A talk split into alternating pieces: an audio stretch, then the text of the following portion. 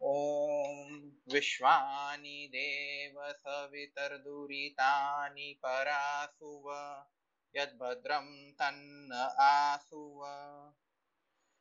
तो आज के हमारे स्पेस का विषय है वैष्णव महाराज की रासलीला। ये जो सारा विवरण हमने लिया है, यह सारा विवरण माननीय मुंबई सुप्रीम कोर्ट के एक निर्णय से लिया गया है। स्वतंत्रता से पहले भारत में मुंबई, कोलकाता आदि नगरों में हाई कोर्ट नहीं होती थी, सुप्रीम कोर्ट होती थी। उस माननीय मुंबई सुप्रीम कोर्ट का 22 अप्रैल अठारह के रोज एक जजमेंट आया था, जिस जजमेंट को इतिहास में महाराज लाइबल केस नाम से जाना जाता है। यह महाराज लाइबल केस के ऊपर बहुत सारी पुस्तकें लिखी गई है। Maharaj libel case and including Bhatia conspiracy करके एक पुस्तक ऑनलाइन अवेलेबल है, जिसको उसका स्वाध्याय करना है, वह कर सकते हैं। आज की जो भी हम चर्चा करेंगे, वह सारी चर्चा कोई भी आर्य समाज के पुस्तक से नहीं ली गई है, परंतु न्यायालय के निर्णय से ही ली गई है। वास्तविकता तो यह है कि यह जजमेंट आया अठारह और आर्य समाज की स्थापना हुई थी 1875 मतलब ये निर्णय आने के तेरह वर्ष बाद आर्य समाज की स्थापना हुई। यह निर्णय आया तब महर्षि दयानंद सरस्वती को भी कोई नहीं जानता था मुंबई आदि क्षेत्रों में, क्योंकि महर्षि दयानंद जी तब उस समय उतने प्रवृत्त नहीं हुए थे। फिर भी यह जजमेंट जो पोप लीला है, जो रास लीला है, उसका बखूबी वर्णन करता है। यह निर्णय की मैं आपको पूर्व भूमिका दे दूँ कि भाई हम सबको पता है कि भाई महाभारत काल के बाद वैदिक धर्म का लोप हुआ और नास्तिक मत संप्रदाय, जैन संप्रदाय, बौद्ध संप्रदाय इत्यादि का प्रारंभ हुआ। ये जैन संप्रदाय, बौद्ध संप्रदाय के प्रवर्तक महावीर स्वामी तथा गौतम बुद्ध। दोनों क्षत्रिय थे और उनके कारण भारत के अधिकांश क्षत्रिय यह श्रमण मार्ग में जुड़ गए। तो अपने क्षत्रिय शिष्यों को इन संप्रदायों से जोड़ने के लिए, रुकने के लिए जो भारत का जो हिंदू समाज था, उन्होंने दो क्षत्रिय राजकुमार और राजा श्री राम और श्री कृष्ण के विषय में उनका अवतार घोषित किया और उन पे अनेक कथाएँ बना के लोगों के सामने पेश करना शुरू कर दिया। उसमें से श्री कृष्ण को उन्होंने अवतारी पुरुष बताया। श्री कृष्ण के साथ अनेक मनगढ़ंत कथाएँ शुरू कर दी।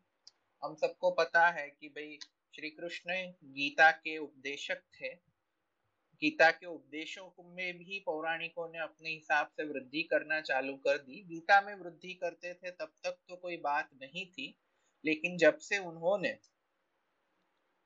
श्री कृष्ण के चरित्र को कलंक लगे, ऐसी कथाएँ पुराणों में लिखना चालू किया, तब से श्री कृष्ण को चरित्र पे कलंक लगा। जैनियों मानते हैं कि श्री कृष्ण सातवें नरक में गए और यह बोल के उनके चरित्र पे कलंक लगाते हैं। वैसे ही पौराणिकों ने भी श्री कृष्ण के चरित्र पे कलंक लगाने के लिए भागवत ब्रह्म वैवर्त जैसे पौराणिक पुराण लिखे।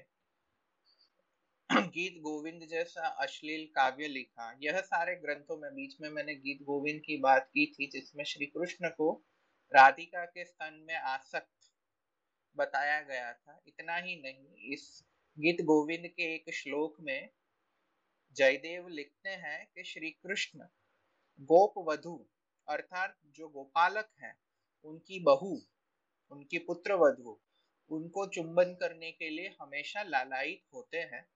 तो अब आप ही सोचे कि जो व्यक्ति योगेश्वर था, जो व्यक्ति हमेशा वैदिक धर्म की बात करता था, वो व्यक्ति अन्य स्त्रियों के साथ चुंबन करना, किसी और की पुत्र वधुओं के साथ जार कर्म करना आदि पाप कृत्य कैसे करेगा? वास्तव में यह सारे वैष्णव महाराजों की मन का कीचड़ था। उनकी मन की अतृप्त वासनाएँ थी, जो वो श्री कृष्ण के नाम से लिखे, जिसके कारण वह स्वयं के व्याभिचार को धर्मोक्त सिद्ध कर सके। और ये जो महाराज लायबल केस था, ये वही व्याभिचार को धर्मोक्त सिद्ध करने का का जो पाखंड था, उसको उजागर कर रहा था। मुंबई में एक अंग्रेज़ शासन के बाद सुधारक आंदोलन शुरू हुआ था। हम प्रायः बंगाल के सुधारक आंदोलन के प्रति जानते हैं, क्योंकि बंगाल का सुधारक आंदोलन ईसाई मत और ईसाई मिशनरियों से प्रभावित था और इसके कारण भारत के वामपंथी इतिहासकारों ने हमेशा उसको ही तवज्जो दी। लेकिन भारत के पश्चिम भाग में मुंबई, गुजरात आदि क्षेत्रों में जो सुधारक आंदोलन हुआ, उसमें अंग्रेज़ी शिक्षा का रोल तो था, लेकिन वो अंग्रेज़ी शिक्षा के कारण उन्होंने कोई भारत के प्राचीन मत या हिंदू मत को छोड़ने की बात नहीं करी, परंतु उसमें सुधार की बात करी। बंगाल के आंदोलन में तो देखेंगे कि सुधार के कारण कई लोग ईसाई मत में प्रवृत्त हुए। बंगाल का नवशिक्षित समाज ईसाई हो रहा था। पंजाब का भी नवशिक्षित समाज ईसाई हो रहा था, लेकिन मुंबई और पश्चिम भारत, खासकर गुजरात में ईसाई मत का प्रभाव बहुत कम था और इसी कारण वामपंथियों ने यह सुधारक आंदोलन को इतिहास से गायब कर दिया। यह सुधारक आंदोलन में गुजरात के बहुत सारे साक्षर विद्वान जुड़े हुए थे, जिसमें से प्रमुख थे कवि नर्मदा शंकर, लाभ शंकर दवे, जिनको कवि नर्मद, गुजराती भाषा का आदि कवि बोला जाता है। उनके अनेक लेखों के प्रभाव के कारण गुजरात का जो नव शिक्षित युवान था, वह भी सुधारे के प्रति आकर्षक हुआ और उन्होंने विधवा विवाह करवाना शुरू किया, पाखंडों पे काम करना शुरू किया। यह सबके बीच इतिहास में एक व्यक्ति आता है, करसन मुलजी। ये जाति से कपोल, वैश्य, ब्राह्मण, वैश्य था।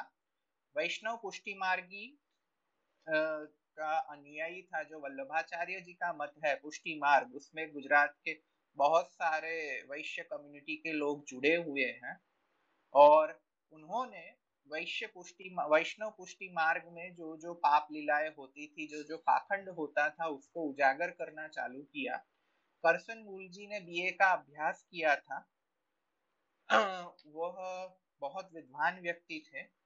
आज भी मुंबई में जीटी हाई स्कूल करके एक फ़ेमस हाई स्कूल है, जो उस समय जमाने में नई बनी थी। आज भी उसका नाम है। वो जीटी हाई स्कूल के वह प्रिंसिपल थे और यह सब पाखंड को उजागर करने के लिए उन्होंने एक मैगजीन शुरू किया था, जिसका नाम था सत्य प्रकाश यह सत्य प्रकाश मैगजीन उन्होंने 1860 के आसपास शुरू किया था। अब सत्य प्रकाश और सत्यार्थ प्रकाश, महर्षि दयानंद जी ने सत्यार्थ प्रकाश लिखा और करसन दास जी ने सत्य प्रकाश लिखा।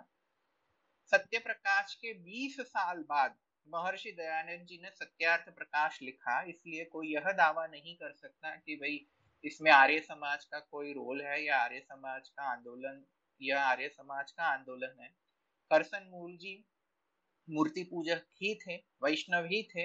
वैष्णव मतों का उन्होंने खंडन किया, उनकी पाप लीला रासलीला का उजागर किया, लेकिन आजीवन वह चुस्त वैष्णव बने रहे।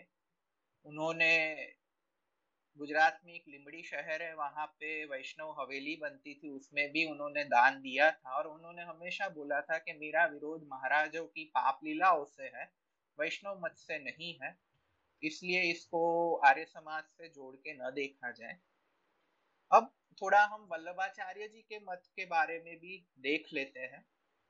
जो महाभारत काल के पश्चात जो भारत में अवैदिक मतों का प्रारंभ हुआ, उसमें वैष्णव मत था और वैष्णव मत में भी अनेक विभाग थे, जिसमें से एक विभाग वल्लभाचार्य जी का पुष्टि मार्ग था।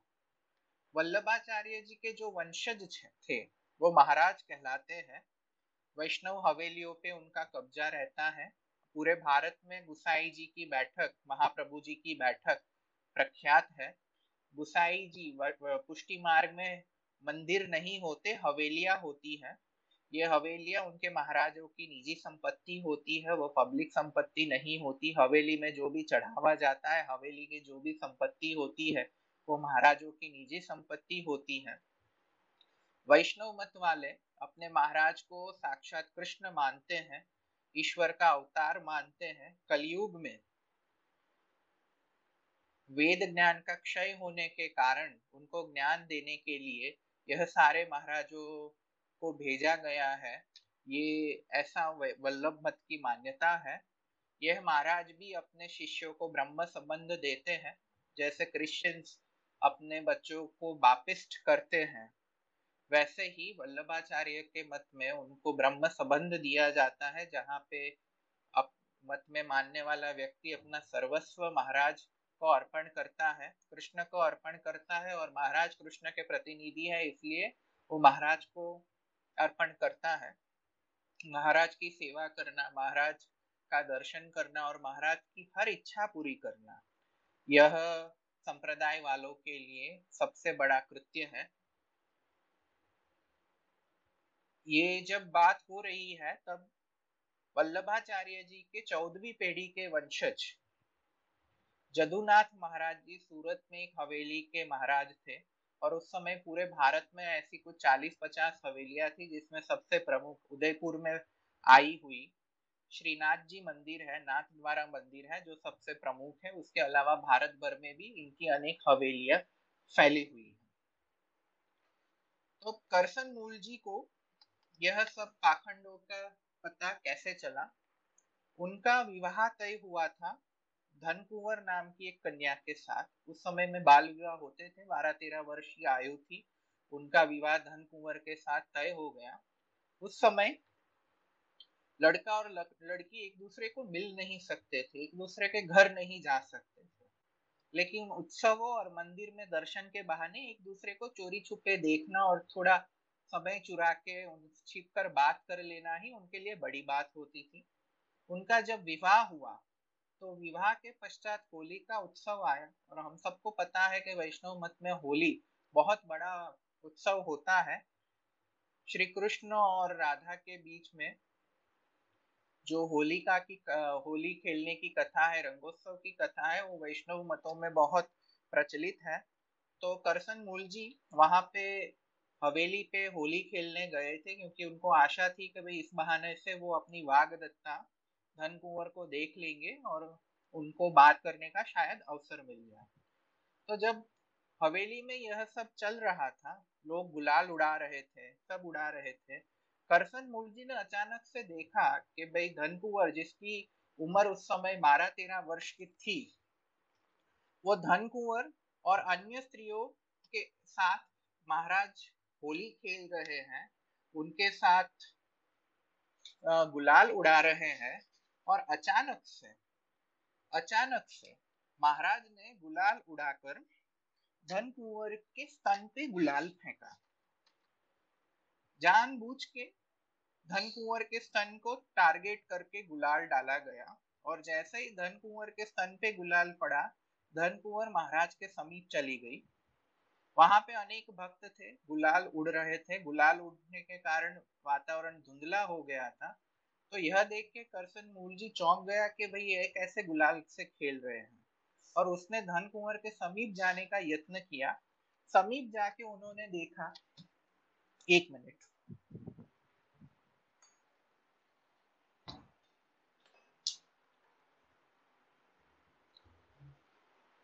समीप जाके उन्होंने देखा कि महाराज धन कुंवर को आलिंगन कर रहे थे, उसके वस्त्रों के अंदर हाथ डाल रहे थे और धन कुंवर भी उसको मना करने के स्थान पर वह स्पर्श को, यह अश्लीलता को एंजॉय कर रही थी, अपने को समर्पित कर रही थी। महाराज को अचानक से ध्यान आया कि भाई करसन दास भी यह सब देख रहा है तो उन्होंने करसन दास के आँख में गुलाल डाल दिया, जिससे करसन दास कुछ देख ना सके। और उस, जब करसन दास ने दास ने अपनी आँखों को साफ़ किया और फिर से दृश्य देखने का यत्न किया, तब उनको पता चला कि भाई, वो दोनों तो गायब हो चुके हैं। फिर करसन दास ने अपनी वागदत्ता, उसको बहुत ढूँढने का यत्न किया, लेकिन उसको यह पता चला कि वह महाराज की सेवा में थी। दूसरे दिन करसन दास अपनी जो वागदत्ता थी, उसका नाम धन किशोरी था। मैंने गलती से धन कुंवर बोला था। धन किशोरी से पूछा कि भाई, तू हवेली में महाराज के साथ क्या कर रही थी? तो धन किशोरी ने बोला कि मैं तो महाराज की सेवा में थी। महाराज का स्पर्श ही मेरे लिए त्रिलोक का सुख प्रदान करने वाला है। महाराज साक्षात कृष्ण है और उनकी सेवा करना ही मेरा धर्म है। करसन दास ने बोला कि भाई, तू कैसे सेवा कर रही थी? तू अपना शरीर उनको कैसे समर्पित करती, कर सकती है? तब धन किशोरी जो एक रिडिचस वैष्णव कन्या थी, जिनका कोई अध्ययन भी नहीं हुआ था, उन्होंने बोला कि भाई, अब महाराज के लिए ऐसे वचन मत बोलो। महाराज साक्षात कृष्ण है। उनका हमारे तन, मन, धन पे सर्वाधिकार है। और महाराज जो हमारे साथ रास लीला करते हैं, वह दिव्य है। यह रास लीला की सेवा करने से हमें जो पुण्य मिलता है, उससे हमें गोलोक का सुख प्राप्त होता है। वास्तव में धन किशोरी महाराज के साथ एकांत में गई थी और उनके साथ शारीरिक संबंध बनाया था, जिनको वैष्णवों ने रासलीला बोलना शुरू रासलीला बोलते हैं। बोलना शुरू किया नहीं, ये तो पहले से चल रहा था। तो इनको गुस्सा आ गया कि भाई ये तो चरित्रहीनता है तुम मेरी वागदत्ता होके पर पुरुष के साथ संभोग कैसे कर सकते हो? तो जिसको धन, जिसको देखकर धन किशोरी ने यह बोला कि भाई वह पर पुरुष नहीं है, वो भगवान है, उनकी आज्ञा मेरे लिए शिरोमान्य है, वो जो बोलेंगे वो करना मेरे लिए धर्म है, हमारे घर की सारी स्त्रियाँ यह करती हैं। हज़ार अनेक वर्षों से, सैकड़ों वर्ष से यही वैष्णव परंपरा है, हर लोग जानते हैं कि महाराज की सेवा कैसे की जाती है। और आप वैष्णव होके अगर यह इसका खंडन करोगे तो आप नास्तिक हो, मुझे आपसे विवाह नहीं करना। यह दोनों के बीच में विवाद हो गया। उसके कुछ दिन पश्चात धन किशोरी ने अपनी छोटी बहन, जिसका नाम शायद देवी था, मुझे उनका नाम कुछ याद नहीं है, उसको महाराज की सेवा करते हुए देखा। तो धन किशोरी तो चौंक गई, क्योंकि महाराज उसके साथ भी शारीरिक संबंध बना रहे थे, जैसे उन्होंने धन किशोरी के साथ बनाया। धन किशोरी यह देखकर बहुत चौंक गई कि भाई मेरे साथ जो हो रहा है, वह मेरी बहन के साथ भी हो रहा है। तब उनके साथ उनकी आँखें खुली, उनको पता चला कि भाई यह रासलीला तो केवल व्याभिचार है। उन्होंने करसन मूल जी से माफ़ी मांगने का यत्न किया, लेकिन करसन मूल जी ने व्याभिचार के कारण उनको रोष था। उन्होंने धन किशोरी से कुछ भी बात करना उचित नहीं समझा। फिर धन किशोरी इतनी फ्रस्ट्रेट हो गई उस जमाने में। विवाह टूटना बहुत बड़ी बात थी और उतनी फ्रस्ट्रेट हो गई, क्योंकि उन्होंने जिसको अपना गुरु समझा था, जिसका आचार्य आचार्य समझा था, वो तो व्याभिचारी निकला और जिसके साथ उसका ब्याह हुआ था, वो विवाह भी उनके साथ टूटने की बात आ गई। तो उन्होंने अपघात कर अपघात कर अपने जीवन का अंत कर दिया। उनके मृत्यु का समाचार जब इनको मिला, तब करसन दास बहुत ही झिझक गए और उन्होंने तब से तय किया कि भाई अब धन किशोरी जैसी अन्य कन्याओं को भी यह अश्लीलता का भोग बनने से वो कोई भी कारण, प्रयत्न करके रुकेंगे। और इसलिए उन्होंने सत्य प्रकाश करके एक मैगजीन चालू किया। या सत्य प्रकाश मैगजीन में उनको वहाँ मुंबई का जो भाटिया समाज था, भाटिया समाज के अनेक श्रेष्ठियों का समर्थन मिलना शुरू हुआ।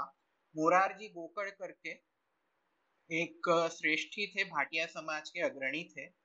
उन्होंने उनको आर्थिक सहायता दी। उसके अलावा महिपत राम रूपराम ये भी एक गुजरात के बहुत श्रेष्ठी धनिक व्यक्ति थे। उन सबने करसनदास मूल जी की सहायता की। सबका आशय यह था कि भाई, हमारे जो धर्म में जो सड़ा बैठा है और खास करके महाराज लोग, रासलीला के नाम पे अपने सेवकों की, स्त्रियों के साथ, उनकी पुत्रियों के साथ, उनकी बहनों के साथ जो व्याभिचार करते हैं, उसको रोकना पड़ेगा। और तभी हमारा समाज आगे बढ़ पाएगा। अब इसमें से कोई अगर ऐसा प्रश्न करेगा, हम आपसे प्रश्न लेंगे, ये व्याख्यान के अंत में प्रश्न लेंगे। किसी को यह प्रश्न होगा कि भाई ये तो मुंबई की एकाध हवेली का किस्सा है, उसको सारे वैष्णव मत के साथ जोड़कर ना देखा जाए तो इसका उत्तर यह है कि 1855 में मुंबई का जो भाटिया समाज था मुंबई के भाटिया समाज ने एक रिजोल्यूशन पसार किया था और वो रिजोल्यूशन पसार करके उन्होंने नियम बनाया था कि भाई, जब जाड़े की रात होती है, सर्दियों की रात होती है उस समय और बाकी के समय दिन में एकांत में स्त्रियाँ वैष्णव महाराजों के पास नहीं जाए, जाया करेगी, कोई भी अकेली स्त्रियाँ वैष्णव महाराज की सेवा में नहीं जाएगी। तो इससे यह पता चलता है कि भाई यह एकल दोकल हवेली के किस्से नहीं थे। यह बहुत सारे प्रचलित किस्से थे, जिसके कारण मुंबई के भाटिया समाज को नियम बना के यह सब रोकना पड़ा। और आप सोचो, मुंबई जैसे बड़े शहर में यह स्थिति है तो भारत के ग्रामीण विस्तारों में जो हवेलियाँ आई थी, उसमें तो कितना व्याभिचार होता होगा।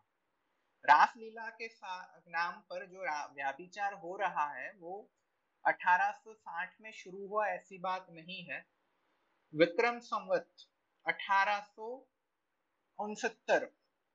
यानी आज से लगभग 400 साल पहले एक संस्कृत में एक नाटक लिखा गया था, पाखंड खंड, धर्म खंडन। आज से 400 साल पहले यह एक संस्कृत का नाटक है, जिसके रचयिता है दामोदर जो रेवा कांठ है मतलब नर्मदा किनारे के आसपास कहीं रहते थे और उन्होंने संस्कृत में एक नाटक लिखा था, जिसमें भी महाराजों की यह अश्लीलता रासलीला के नाम से स्त्रियों के साथ संभोग करना यह सबका वर्णन किया गया था। अब इसके आगे भी कुछ किस्से हैं, जो महाराज लाइबल केस में रिकॉर्डेड है। जो भाटिया समाज के एक बहुत गणमान्य व्यक्ति थे लक्ष्मी चंद जी मैं उनका नाम फिर से एक बार लक्ष्मी शेठ के नाम से वो फ़ेमस थे। लक्ष्मी शेठ काफ़ी पैसेदार व्यक्ति थे। उन्होंने कोर्ट में अपना विटनेस दिया था और अपने विटनेस में उन्होंने अपने बचपन का एक किस्सा जज के सामने शेयर किया था। बचपन में वह उनके मामा के साथ जब लक्ष्मी सेठ, अराउंड लक्ष्मीदास खिमजी भाटिया, ये उनका नाम है, वो जब सत्रह अठारह साल या अठारह उन्नीस साल के थे, तब अपने मामा दामोदर देव जी के साथ बेट द्वारका द्वारका जो नगर है, उसके आगे बेट द्वारका करके एक टापू है, जिसमें वैष्णवों की हवेली है। और मान्यता यह है कि बैट द्वारका ही ओरिजिनल द्वारका नगरी है। अब वो कितना सत्य हो तो ईश्वर जाने। वहाँ पे गए थे जहाँ पे जदुनाथ जी महाराज रुके हुए थे। मामा भांजे दोनों की आयु लगभग समान थी। वो जाके महाराज की सेवा में बैठे। महाराज ने कोई ज़्यादा भाव नहीं दिया। दोनों जाके महाराज के चरण दबाने लगे। अचानक से एक विधवा आई। महाराज के कान में कुछ बोलने लगी। और महाराज वो सुन के उसके साथ चले गए। लक्ष्मी चंद तो नए युवान थे, उनको कुछ पता नहीं था, लेकिन उनके मामा दामोदर बहुत पहुँचे हुए व्यक्ति थे बेट द्वारिका के। उनको पता चल गया कि महाराज लाश लीला करने जा रहे हैं। तो वह महाराज के पीछे पीछे चले और साथ में अपने भांजे लक्ष्मीदास को भी लिया। तब लक्ष्मीदास जी बोलते हैं कि भाई महाराज एक एकांत कमरे में गए। उस समय गर्मी की सीज़न थी, बहुत गर्मी हो रही थी दोपहर को और कोई था नहीं। बेट द्वार का उस टाइम पे तो एक बहुत कम पॉपुलेशन वाली जगह थी। एक कमरे के बाहर दरवाजे पे विधवा स्त्री जो अंदर आई थी, वो कड़ी लगाए खड़ी थी। मामा उसके पास गए और बोले, हमको रासलीला के दर्शन करने हैं। हमें, हमने तो जीवन में कई बार रासलीला के दर्शन किए हैं। लेकिन मेरा भांजा नया है उसने कहीं कब, कभी भी रासलीला के दर्शन नहीं किए। तो उस विधवा स्त्री ने बोला रासलीला के दर्शन तो मैं करवा दूँ लेकिन उसके लिए आपको भेंट चढ़ानी पड़ेगी दक्षिणा चढ़ानी पड़ेगी तभी आपको दर्शन मिल पाएँगे। उसके अलावा दर्शन नहीं मिल पाएँगे। तो उसके मामा ने बोला ठीक है जो भी भेंट होगी मैं जो महाराज का जो सेवक है, जो उनका सब कार्य देखता है, उसके साथ में नक्की कर लूँगा। आप हमें अभी रासलीला देखने दो और जो भी भेंट देनी होगी, मैं उनके साथ दे दूँगा। तो वो विधवा ने दरवाज़ा खोला और वो खुले हुए दरवाजे से उसके मामा और भांजे, लक्ष्मी लक्ष्मी चंद दोनों कमरे में चले गए। लक्ष्मी चंद ने कमरे में जाके देखा कि थोड़ी देर पहले जो एक तेरह चौदह साल की कन्या आई थी, वो बिस्तर पे पड़ी है, जदुनाथ जी महाराज। वहाँ पे नंगे उस पे लेटे हुए थे, वो कन्या भी लेटी हुई थी और दोनों एक साथ मैथुन कर रहे थे संभोग कर रहे थे। वो कन्या मैथुन वश जो आह की आवाज़ आती थी, वो देख रही थी। लक्ष्मीदास ने तो यह दृश्य जीवन में पहली बार देखा था। वो बोलते हैं कि मैं तो हक्का बक्का रह गया, मेरे से तो सांस भी नहीं लिया जा रहा था। महाराज को पता चला कि कोई कर, कमरे में आया है तो उसने पूछा कि क्यों आए हो? तो मामा ने जवाब दिया हमको रासलीला देखनी है। तो महाराज ने शेमलेस होकर प्रश्न किया कि, कि इसने दक्षिणा देनी पड़ेगी। तो बोले मामा जी ने जवाब दिया हाँ अवश्य ये दक्षिणा अब मैं उनको अच्छी दक्षिणा दे दूँगा आप चिंता मत करें। और फिर महाराज को तो इस बात से कोई फ़र्क नहीं पड़ा और वो विधवा के साथ जार कर्म में लग गए। लक्ष्मी चंद बोलते हैं कि ये दृश्य देखकर मुझे तो मेरी सांस रुक गई। मुझे वहाँ से भाग जाना था और अंत में अपने मामा को छोड़ के वो वहाँ से चल निकले और कई मिनट, कई समय तक वह केवल मगज से शून्य रह के खड़े हो गए। उनको दिमाग में यह हुआ कि भाई यह मैंने क्या देख लिया। अठारह उन्नीस साल में उन्होंने जो यह दृश्य देखा था, वह दृश्य आजीवन उनके स्मृति पटल पे अंकित रहा। महाराज लायबल केस की जब कार्यवाही चल रही थी, वह कार्यवाही के दौरान उन्होंने जुबानी, जो अपना साक्ष्य देना होता है, वह साक्ष्य भी उन्होंने दिया। आप महाराज लाइबल केस की फ़ाइल देख लेना, उसमें जजमेंट रिकॉर्डेड में यह उनका स्पीच है।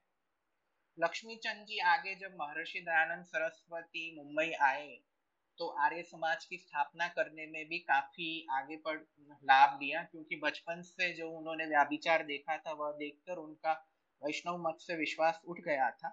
इतना ही नहीं, उन्होंने एक पब्लिक घोषणा करा दी थी कि अगर कोई भी व्यक्ति वेदों में से मूर्ति पूजा का प्रमाण देता है तो उसको पाँच हज़ार रुपए की भेंट दी जाएगी। वो पाँच हज़ार रुपये उस जम, जमाने में बहुत ज़्यादा होते थे, आज के लगभग पचास लाख के समकक्ष होते थे। पूरे मुंबई के वैष्णव हवेली के लोगों को उन्होंने पत्र लिखकर यह घोषणा करवाई कि भाई आप आओ और वेदों से मूर्ति पूजा सिद्ध करो। लेकिन कोई भी वैष्णव मूर्ति पूजा सिद्ध करने के लिए नहीं आया। पाँच हज़ार रुपए का इनाम था, फिर भी नहीं आया। तो वैष्णव महाराजों की यही रास लीला है कि भाई वो रास लीला के नाम पे अपनी सेविका, अपनी अनुयायियों के पुत्र पुत्रियों उनके साथ संभोग करते हैं। उस उनके मामा जो दामोदर जी थे वो उन्होंने भी आ, बोला है और ये महाराज लाइबल केस के रिकॉर्ड में भी लिखा हुआ है कि वैष्णवों की रास मंडली चलती थी। रास मंडली कहने के लिए तो भजन के लिए होती थी जहाँ पे वैष्णव परिवार के लोग मिलकर भजन करते।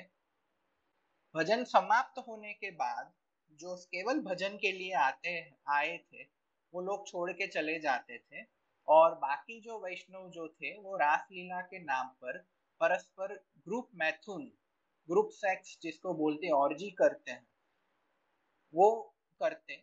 इसका भी वर्णन महाराज लाइबल केस में लक्ष्मी चंद ने बोला था कि वो अपने मामा के साथ ऐसे ही एक रास मंडल में गए थे, वो बाहर के थे इसलिए उनको जाने का बोल दिया, लेकिन अपने माम उनके मामा वहाँ पे प्रवृत्त हुए, जहाँ पे वैष्णव परिवार अपनी पत्नियों को साथ में लेके जाता और कोई भी पुरुष, कोई भी पत्नी के, अन्य पुरुष की पत्नी के साथ रासलीला के नाम पर संभोग कर सकता।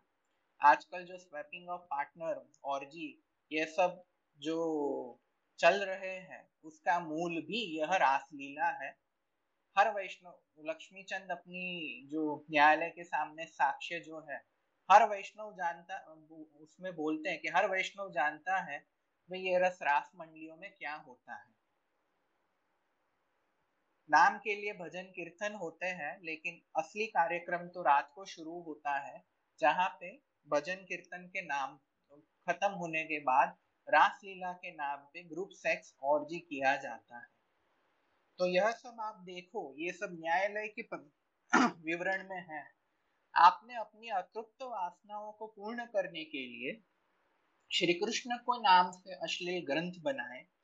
वो अश्लील ग्रंथ का अब हवाला देकर आप रासलीला जैसा अश्लील कर्म कर रहे हो। कई भी वैष्णव मेरे पास आते हैं और बोलते हैं कि भाई रासलीला दिव्य होती है। रासलीला में तो कोई अवैधिक कर्म नहीं किया जाता।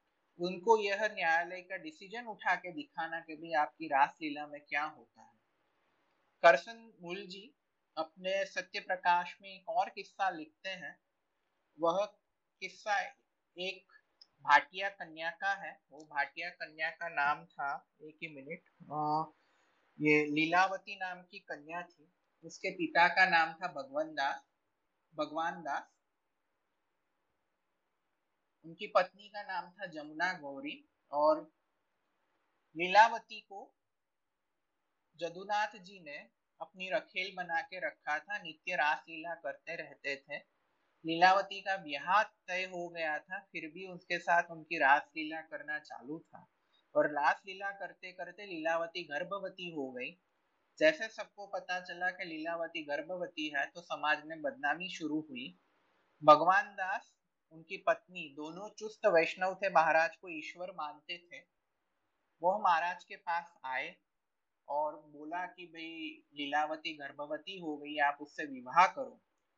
तो महाराज ने शेमलेस होके बोला कि हमारा एक विवाह हो चुका है, हम एक पत्नी से ज़्यादा पत्नियों के साथ विवाह नहीं करते हैं और रासलीला करना तो हमारा धर्म है।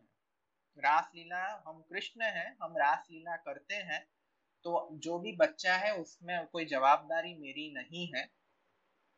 इतना ही नहीं, लीलावती उस समय जो थी, उसको उन्होंने धतूरे के बीज दे दिए, जिससे उसका गर्भपात हो जाए, और फिर से लीलावती को अपने वश में करके उसके साथ मैथुन करने का यत्न किया, तब लीलावती के भाई श्याम जी जो था, उसने उसका विरोध किया। तो जदुनाथ के एक सेवक था गिरधर उसने वो मल्ल था। तो उसने श्याम जी के हाथ पैर बाँध दिए और उसके मुँह पे जो जूट बैग है, जूट बैग डाल दी। जूट बैग में से सब दिखता था और जदुनाथ जी महाराज ने बोला कि अब तो ये प्रेग्नेंट हो गई है तो अब ये मेरे किसी काम की नहीं, गिरधर अब तू इसके साथ रास लीला कर। तो गिरधर इतना निर्लज व्यक्ति था कि उसके भाई के सामने उसकी बहन को नग्न किया और उसके साथ रासलीला के नाम पे संभोग करना शुरू किया। श्याम जी, यह सब देख रहा था, उसके हाथ पैर बंधे हुए थे। आप उसकी मनोस्थिति देखे कि भाई, उसके सामने उसकी बहन का बलात्कार हो रहा है और वो कुछ नहीं देख सकता और यह सब धर्म के नाम पे हो रहा है। और यह सब जब हो रहा था, तब बाजू में कमरे में बैठ के जदुनाथ अपने सेवकों के साथ सत्संग, कीर्तन कर रहा था, जिससे अंदर के कमरे में क्या हो रहा है, उसकी आवाज़ बाहर तक ना आए आप देखो, आप धर्म का कितना दुरुपयोग करोगे। एक स्त्री का बलात्कार आप पर उसके भाई के सामने करते हो और इसको आप रासलीला बोलते हो, आप इसको कंपेयर करो कि मुगलों ने हमारे स्त्रियों के साथ जो अन्याय किए, हमारे स्त्रियों के साथ व्याभिचार किया, हमारे स्त्रियों के साथ बलात्कार किया।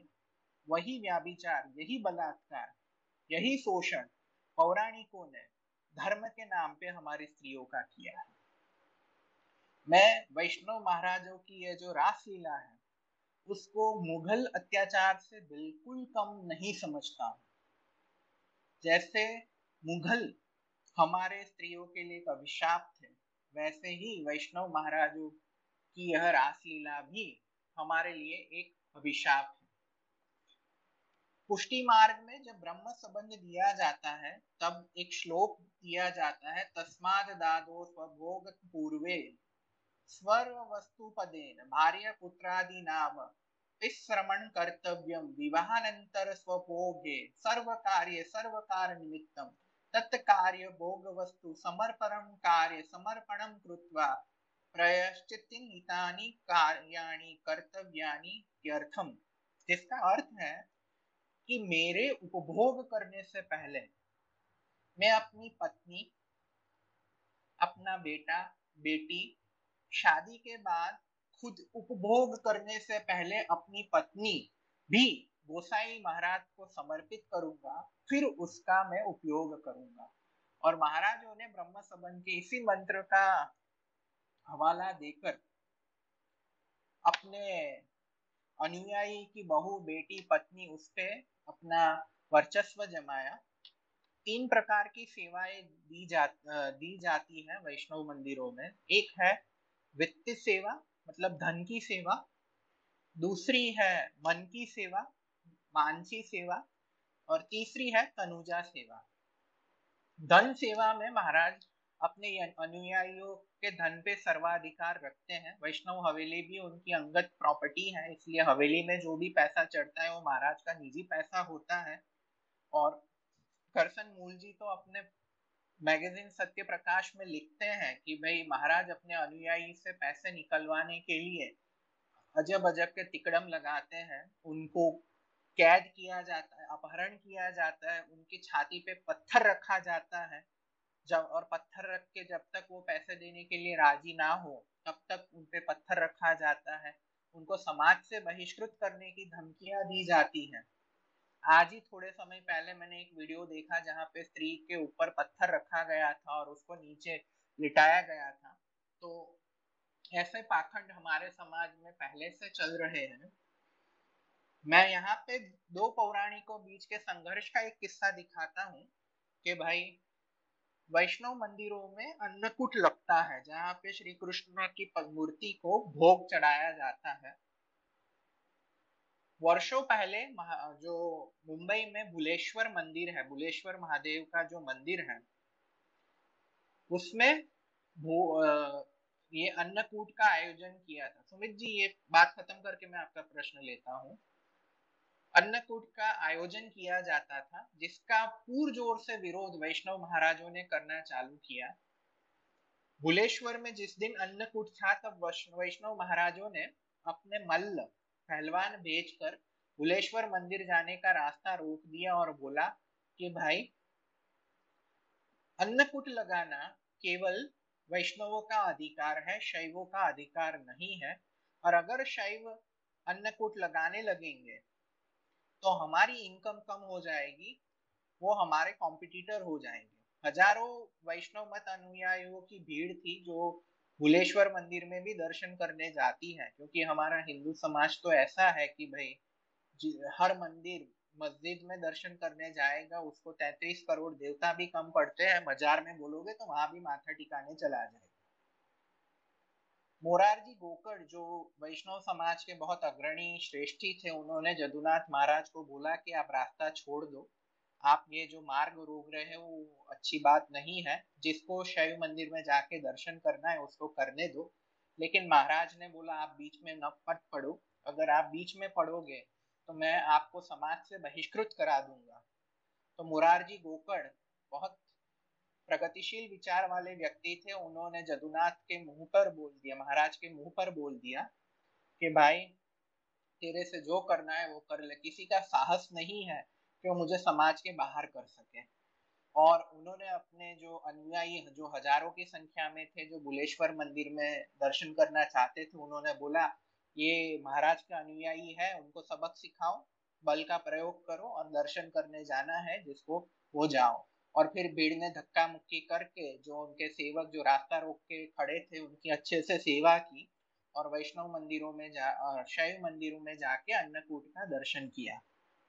तो वैष्णव मत वाले जो मतलब ऐसा है कि भाई हमारे अनुयायी से कोई दूसरा व्यक्ति लाभ न ना पाले उसका भी बहुत ख्याल रखते थे।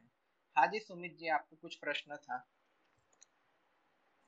आ, मेरा प्रश्न ये था कि जो इतने ड्रामे उन्होंने किए क्या उसके बाद में उनका कुछ खिलाफ एक्शन हुआ या अभी भी कुछ वो इस तरह हाँ, कर रहे हैं क्या? उस पे ही आता हूँ आगे क्या हुआ। करशन मूल जी ने सत्य प्रकाश मैगजीन में इन सब पे बहुत कुछ लिखना शुरू किया और उसमें भाटिया समाज के नवयुवक वर्ग का भी उनको लाभ मिला और वैष्णव आचार्यों की बहुत निंदा होनी शुरू हो गई। तो जैसे ही वैष्णव मत के अटैक का प्रारंभ हुआ तो महाराजों ने डिफेंस करना शुरू किया। अपने अनुयायियों को बुला के सबसे पहले उनको समाज से बहिष्कृत करने की धमकी देने लगे। क्योंकि उस समय अगर आप समाज के बाहर हो जाते हो, समाज से बहिष्कृत हो जाते हो, कोई आपके साथ रोटी बेटी का व्यवहार व्यवहार नहीं रखेगा, आपके साथ कोई व्यापार नहीं करेगा, लेकिन करसन मूल जी के साथ भाटिया समाज का शिक्षित नवयुवान वर्ग था, इसलिए वह डरे नहीं। फिर जो अंधश्रद्धालु वैष्णव जो थे, अंधश्रद्धालु वैष्णव जो थे, उनको यह महाराजों ने अपने प्रवचन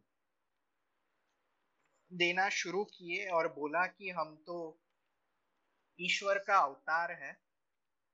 हम, हमारे, हम जो क्रिया करते हैं, वह रास लीला है। भगवान श्री कृष्ण ने भी रास लीला की थी और हम भी रास लीला करते हैं। हम जो भी करते हैं, वह दिव्य बात होती है और अपने अनुयायी को उन्होंने अलग अलग गुरुद्रोह का डर दिखाया कि भाई, अगर तुम गुरु की निंदा सुन गए तो गुरुद्रोह होता है।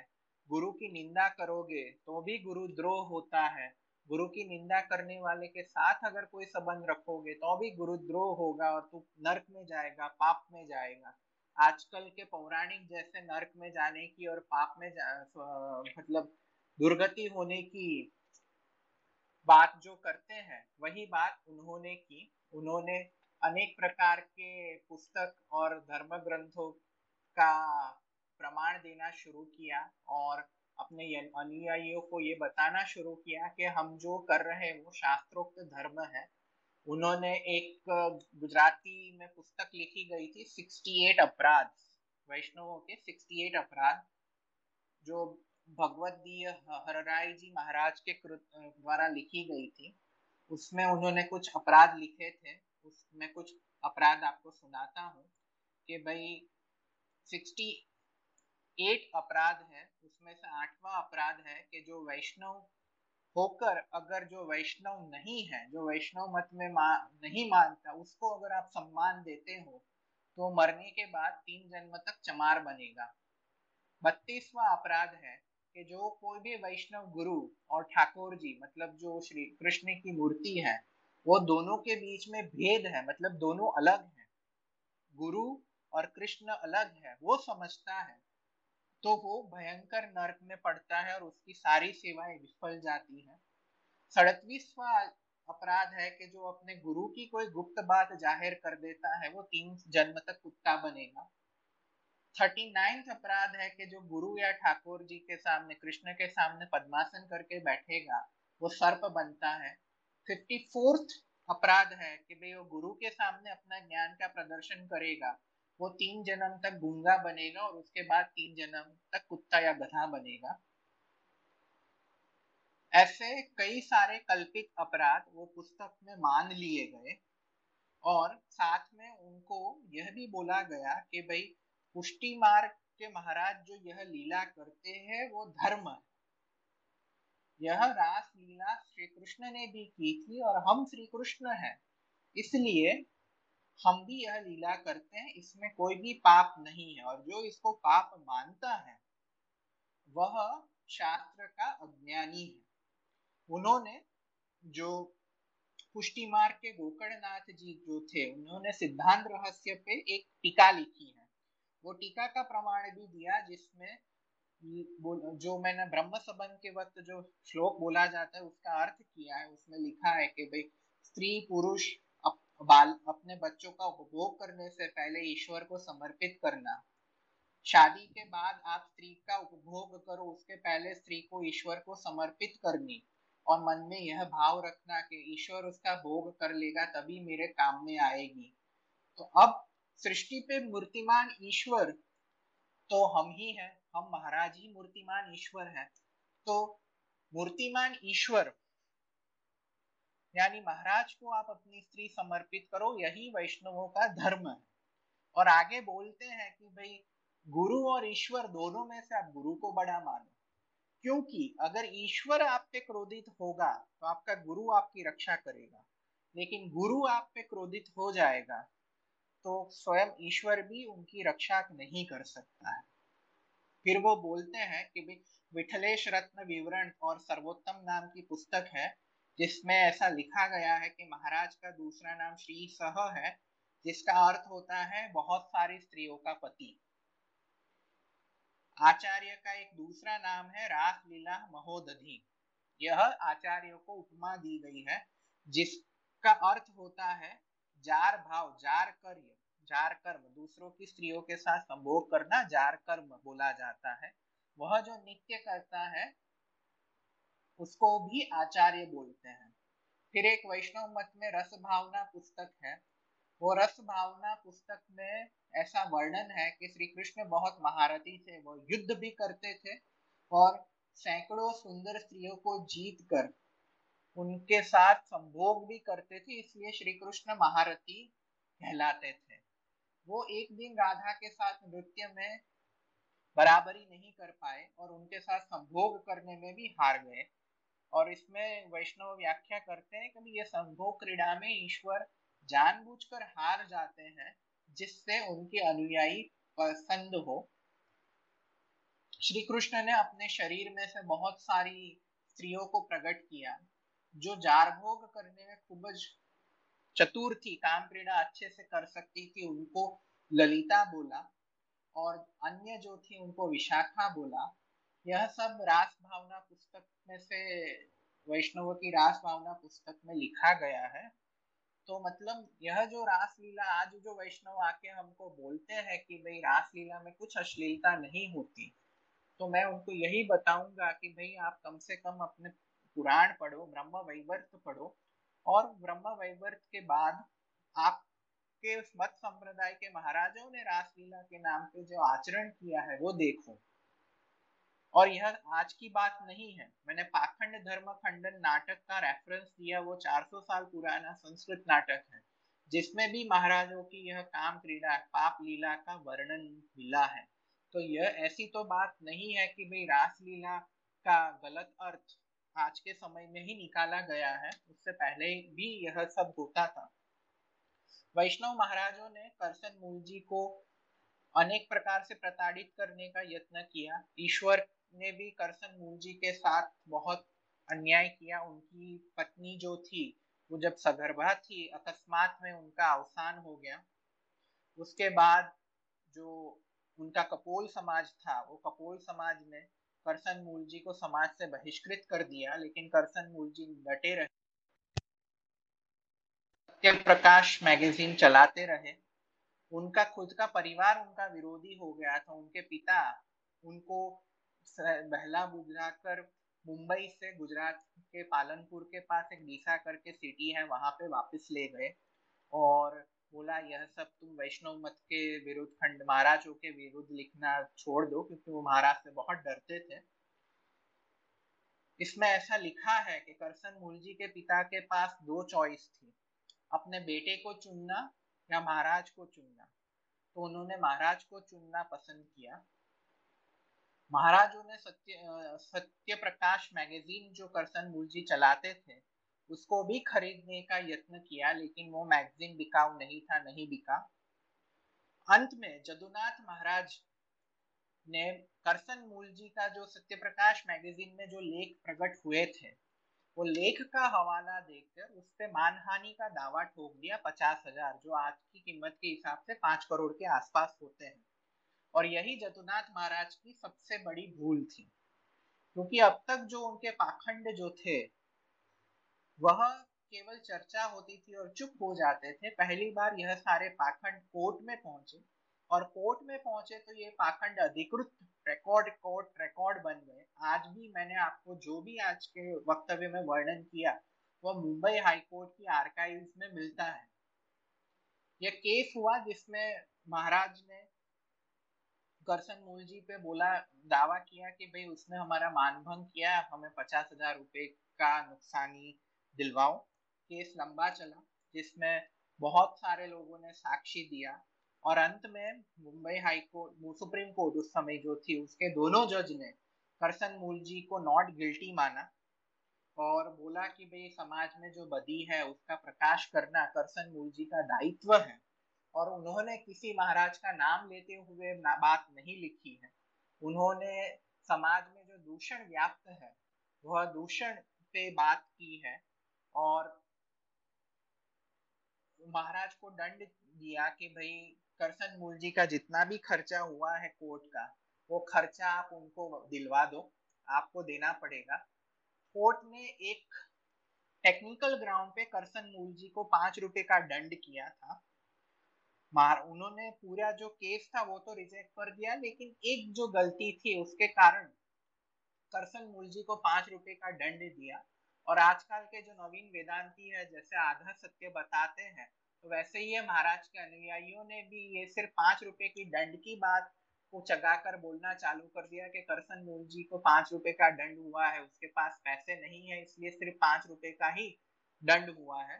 पैसे होते तो पचास हज़ार का दंड होता। है वास्तव में कर, जो जदुनाथ महाराज जिसने, जिन्होंने ये केस फ़ाइल किया था, वादी थे उनको कोर्ट फ़ी का पूरा खर्चा करसन दास को देना पड़ा जो तकरीबन तेरह चौदह हज़ार से ज़्यादा का खर्च था। तो उनकी करारी हार हुई। उसके बाद महाराज ने सोचा कि मैं इसके विरुद्ध आगे अपील करता हूँ। तब इंग्लैंड में प्रीवी काउंसिल में अपील होती थी। लेकिन जो वैष्णव बुद्धिमान व्यक्ति थे, उन्होंने ऐसी सलाह दी कि महाराज, आप अपील मत करो, क्योंकि आपने यहाँ केस किया जिसमें हम पूरे देश में फ़ेमस हो गए। सत्य तो सब जानते हैं कि भाई क्या है। आप अगर इंग्लैंड में फ़ेमस केस करोगे तो पूरे विश्व में फ़ेमस हो जाएँगे। बात को ठंडी ही रहने दो धीरे धीरे ठंडी पड़ जाएगी और हमारा हिंदू समाज मूर्ख है। वो वापस आपकी हवेलियों में आना शुरू कर देगा। और ऐसा ही हुआ। जदुनाथ ने यह निर्णय आने के थोड़े दिन पश्चात अपने अनुयायियों का सत्संग बुलाया, सभा बुलाई और उसमें हमारे पौराणिक हिंदू इतने मूर्ख हैं कि जदुनाथ का जितना खर्चा हुआ था, उससे चार गुना धन जदुनाथ को दे के गए।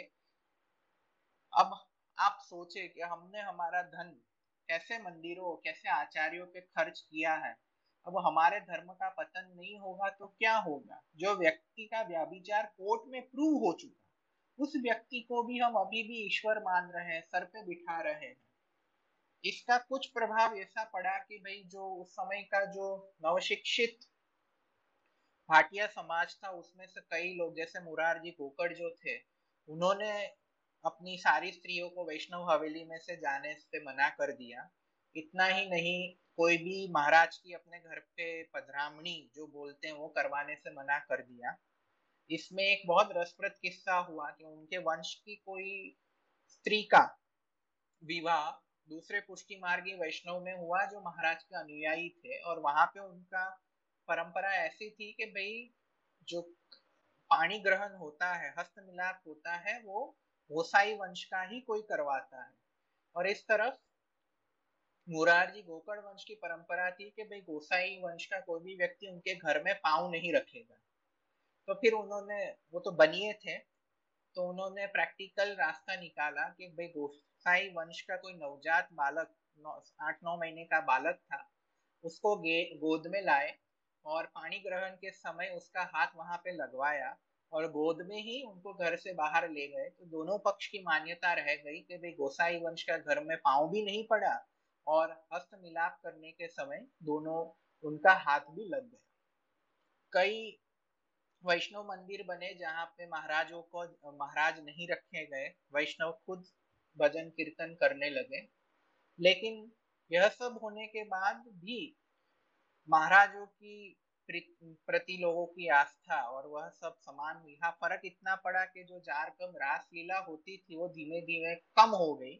लुप्त तो हो गई वैसा तो मैं नहीं बोलूँगा क्योंकि आज भी कोई मंदिरों में चल ही रहा होगा, व्याभिचार हमें नहीं पता। वैष्णव महाराज के कुछ आचरण आपको आश्चर्य करने वाले होंगे कि भाई वैष्णव हवेलियों में आप जाते हो तो वहाँ पे लाल कलर का कोई खास प्रसाद दिखेगा। वह खास प्रसाद वास्तव में होता है वैष्णव महाराज जो पान खाते हैं और पान खाते थूक देते हैं, पिचकारी जो थूक देते हैं, उनको वैष्णव मत के अनुयायी खास प्रसाद बोल के ग्रहण करते, उसको चाटते हैं। ये बहुत ही गंदा कृत्य है, लेकिन बोलते हैं ना कि धर्म से जो व्यक्ति अंधा हो गया, वो व्यक्ति कुछ भी करेगा। वैष्णव महाराजों के नहलाने के बाद जो गंदा जल होता है, उसको चरणामृत मान के वैष्णव पान करते हैं। उनको बिठा के उनका श्री कृष्ण के समान उनकी सेवा करते हैं, उनकी आरती उतारी जाती है, सब किया जाता है। जब तक हमारे समाज में ऐसे मूड व्यक्ति रहेंगे, हमारे जैसे मूड अनुयायी रहेंगे जो व्यक्ति को ईश्वर माने, योगेश्वर श्री कृष्ण को रास लीला करता हुआ माने, पर स्त्री से संभोग करने को दिव्य माने। तब तक ऐसे महाराज, ऐसे धर्म गुरु हमारे समाज में होते ही रहेंगे, और ऐसा नहीं है कि ऐसे पाखंडी आज बंद हो गए। आशाराम का किस्सा हमें पता है, संत रामपाल का किस्सा हमें पता है, बाबा राम रहीम का किस्सा हमें पता है। नित्यानंद का किस्सा हम सब जानते हैं। करपात्री जी ने भी एक स्त्री का स्तन दबाया था, वैसे ओशो ने लिखा है। तो ऐसे पाखंडी धर्म गुरु आज के समाज में, आज के समय में भी है। धर्म के नाम पे स्त्रियों के साथ बलात्कार करना, उनको गर्भवती बनाना आज भी चालू है। और यही बताता है कि हमारा हिंदू समाज हमारी गलतियों से कुछ नहीं सीखा। उल्टा हमारी गलतियों को भी दिव्य रासलीला का नाम देकर उसका महिमा मंडन करता रहता है। यह सब जो वर्णन मैंने किया वो किसी मत या संप्रदाय के विरुद्ध नहीं, केवल उसमें जो गलत प्रथाएँ, गलत रिवाज चल रहे उसके विरुद्ध है। इसका सारा लेख मैंने पहले भी बोला, वैसे Maharaj libel case and Bhatia conspiracy Maharaj libel case आप बॉम्बे हाई कोर्ट के आर्काइव में से भी इसको देख सकते हो गूगल में भी इसकी पुस्तक उपलब्ध है। मुंबई में जो कामा लाइब्रेरी है वहाँ पे सत्य प्रकाश मैगजीन के अंक आपको देखने को मिल जाएँगे। उसके अलावा गुजराती में एक लेखक सौरभ शाह ने इस पे पुस्तक लिखी है। इस पे बहुत पुस्तक उस समय लिखी गई थी। वो सब आप पढ़ सकते हो और उस पुस्तकों में जो लिखा है उसके बाहर की कोई भी बात मैंने अपने हिसाब से नहीं करी। हम यह सब बात करने का उद्देश्य यही है कि भाई हम सत्य को जाने श्री कृष्ण मेरे भी आराध्य है। एक समय था जब श्री कृष्ण को मैं भी ईश्वर मानता था और हमेशा उनकी बात करता हूँ, उनकी पूजा करते और उस अरसे में ब्रह्म वैवर्त पुराण की एक कथा मेरे हाथ में आई, जहाँ पे श्री कृष्ण ने जो कुब्जा थी, वो कुब्जा के साथ रात को संभोग किया, मैथुन किया, वो कथा मेरे ध्यान में आई। वो कथा लिखने वाला भी वैष्णव था और उसने श्री कृष्ण की यह जार कर्म को सत्य धर्मोक्त सिद्ध करने के लिए बहुत तर्क दिए। लेकिन वो कोई भी तर्क मेरे गले नहीं उतरा, मेरे मानने में नहीं आया कि जो श्री कृष्ण जिसको मैं इतना प्रेम करता हूँ, वह यह कृत्य कर सकते हैं और मेरा मोह भंग हुआ, मान भंग हुआ मतलब फिर हमने पढ़ना शुरू किया और फिर पता चला कि भाई श्री कृष्ण की यह सब लीलाएँ नहीं है। यह लीलाएँ तो श्री कृष्ण के नाम से आजकल के जो पोप बने हैं, उन सबने लिखी है। इसलिए यह सारी लीलाओं सुन के श्री कृष्ण का भी चरित्र हनन होता है इन सबका भी अपमान होता है। शायद महर्षि दयानंद मुझे नहीं मिले होते तो मेरा श्री कृष्ण पर से विश्वास भी उठ जाता, क्योंकि भागवत और ब्रह्म वैरवर्त और बहुत सारे पुराणों और बहुत सारे ग्रंथों में उनका बहुत अश्लील चित्रण है। तो धन्य है महर्षि दयानंद मिले जिन्होंने मेरी आँखें खोली और बताया कि भी ये सब श्री कृष्ण का कार्य नहीं है। श्री कृष्ण के नाम पे जो यह सब पाखंडी धर्म गुरु हुए उनका कार्य है। और आज भी श्री कृष्ण हमारे श्रद्धेय है। उन, उनकी हम उनसे हम प्रेरणा लेते हैं, उन्होंने जो ज्ञान दिया उसका अनुकरण करते हैं, लेकिन उन, उन्होंने कभी रास लीला नहीं की गोप वधुओं के साथ व्याभिचार नहीं किया, और आजकल के जो महाराज जो जैसे करते हैं, वैसी कोई रास लीला नहीं की। दस बजे हैं, अब मेरा जो एक घंटे का व्याख्यान है, वो समाप्त तो होता है। आप सबको कुछ बोलना हो या कुछ प्रश्न हो तो आप रिक्वेस्ट भेज सकते हैं। हाँ ईशान जी बोलिए, उसके बाद हुमत जी को मैं बोलने का मौका दूँगा। ईशान जी बोल ले उसके बाद। नमस्ते ऋषि जी। नमस्ते। आ, मैं एक चीज़ ऐड करना चाह रहा था और दो प्रश्न थे वो भी पूछना था मुझे। हाँ बोलिए। अभी जैसे ऐड तो ये करना है जिस तरह से आपने बोला कि ये अभी ख़त्म नहीं हुआ है ये अभी भी चल रहा है इस तरह का व्यवसाय। तो अभी मैंने कुछ दिन पहले ही मतलब मैं ऐसे स्क्रॉल कर रहा था अपना गूगल फ़ीड तो उस पर मैंने देखा था जो इस्कॉन है इस पर एक हज़ार से ज़्यादा चाइल्ड अब्यूज़ के केसेस हैं और उस पर चार सौ मिलियन का लोगों ने वो फंड भी लगाया है कि ये हम पे चार सौ मिलियन हमें वापस करे वरना हम और इसके ऊपर मतलब ये बंद करवा के रहेंगे। तो एक तो ये था उसके बाद फिर जो ये इस्कॉन जो कहता है कि सिर्फ़ कृष्ण ही ईश्वर है, वो तो वैष्णव पंथ को मानते हैं। लेकिन जो उनके जो गुरु हैं, गुरु के गुरु हैं, चैतन्य महाप्रभु तो ये कहते हैं कि वो श्री कृष्ण के ही रूप थे, वो कलयुग में आए थे ज्ञान देने के लिए वेदों का। और उसके बाद से फिर फिर प्रभुपाद, और जो प्रभुपाद को ये लोग इतना अच्छा दिखाते हैं कि हम, इन्होंने जा कर के वहाँ पे सबको ठीक कर दिया। उनके ऊपर भी वो चार्ज लगा था कि चाइल्ड अब्यूज़ इन्होंने किया था। और फिर मेरा दूसरा क्वेश्चन है, मैं जब लोगों से पूछता हूँ बोल बताता हूँ कि ये राधा कृष्ण नहीं है, राधा नाम की कोई नहीं थी सिर्फ़ माता रुक्मणी उनकी पत्नी थी तो वो कहते हैं, ऐसा नहीं हो सकता है। तो फिर मैं बोलता हूँ, महाभारत में पढ़ के देखिए आपको कहीं नहीं मिलेगा। तो वो कहते हैं, महाभारत में श्री कृष्ण का बचपन का कोई न वर्णन होगा, वो सिर्फ़ पुराण में वर्णन होगा। तो श्री कृष्ण के बारे में जहाँ कहीं पे पढ़ना हो तो सबसे अच्छी किताब कौन सी है जिसमें उनके बारे में पूरा वर्णन है? ठीक है, अभी देखिए श्री कृष्ण इसमें अभी कुछ विद्वानों का मत है और मैं मैं भी थोड़ा सहमत होता हूँ कि भाई छांदोग्य उपनिषद में भी एक देव की पुत्र कृष्ण का वर्णन आया है। और छांदोग्य उपनिषद का वर्ण समय काल महाभारत से अनेक वर्ष पूर्व का है।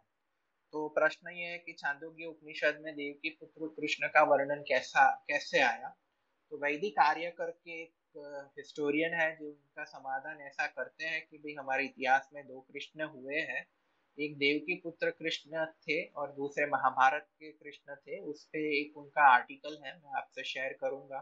बाकी श्री कृष्ण की जीवन लीला जानने के लिए महाभारत ही योग्य पुस्तक है, क्योंकि वही इतिहास ग्रंथ है। बाकी कोई इतिहास ग्रंथ नहीं है, लेकिन महाभारत में भी जो आप पढ़ोगे, वो थोड़ा you have to read with a pinch of salt क्योंकि उसमें बहुत सारी बातें बाद में जोड़ दी गई हैं, इसलिए संशोधित करके आपको पढ़ना होगा। और दूसरा एक चीज़ मैं यहाँ पे ऐड करना चाहूँगा, जो आपने इस्कॉन की बात की। अब वो इस्कॉन या कोई भी, मैं तो उसको बोलूँगा कि भाई जब रासलीला जैसी ग्राफिक फैंटेसी आप धर्म में ऐड करते हो तो ये सब होना स्वाभाविक है। ठीक है?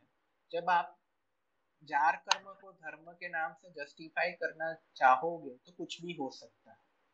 यहाँ पे मैं एक चीज़ बोलना भूल गया, जो करसन महर्षि दयानंद से आने से पहले उन्होंने 1866 में एक पुस्तक लिखी थी, वेद धर्म और वेद के बाद के धर्म पुस्तक। उसमें उन्होंने यह तर्क रखा था कि भाई, वेद की रचना के हज़ारों वर्ष के पश्चात पुराणों की रचना हुई। वेद की रचना के बाद हज़ारों वर्ष पश्चात पुराणों की रचना हुई और वेद का धर्म ही असली हिंदू धर्म है।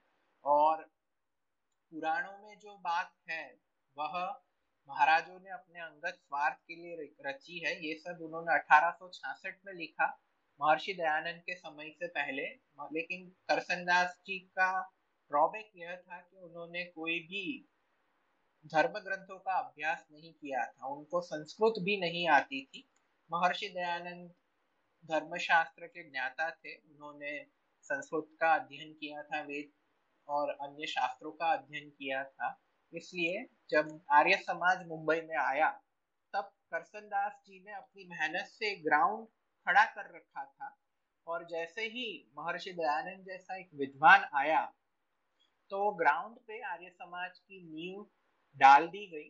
करसन दास जी, मैंने पहले भी बोला वैसे, वो आजीवन मूर्ति पूजक रहे, वो आर्य समाज में कभी नहीं जुड़े। वो उसके पश्चात तो मुंबई से चले गए थे। महर्षि दयानंद जी जब मुंबई आए थे उसके बहुत वर्ष पहले ही उनका अवसान हो गया था। महर्षि दयानंद सरस्वती 1875 में आए।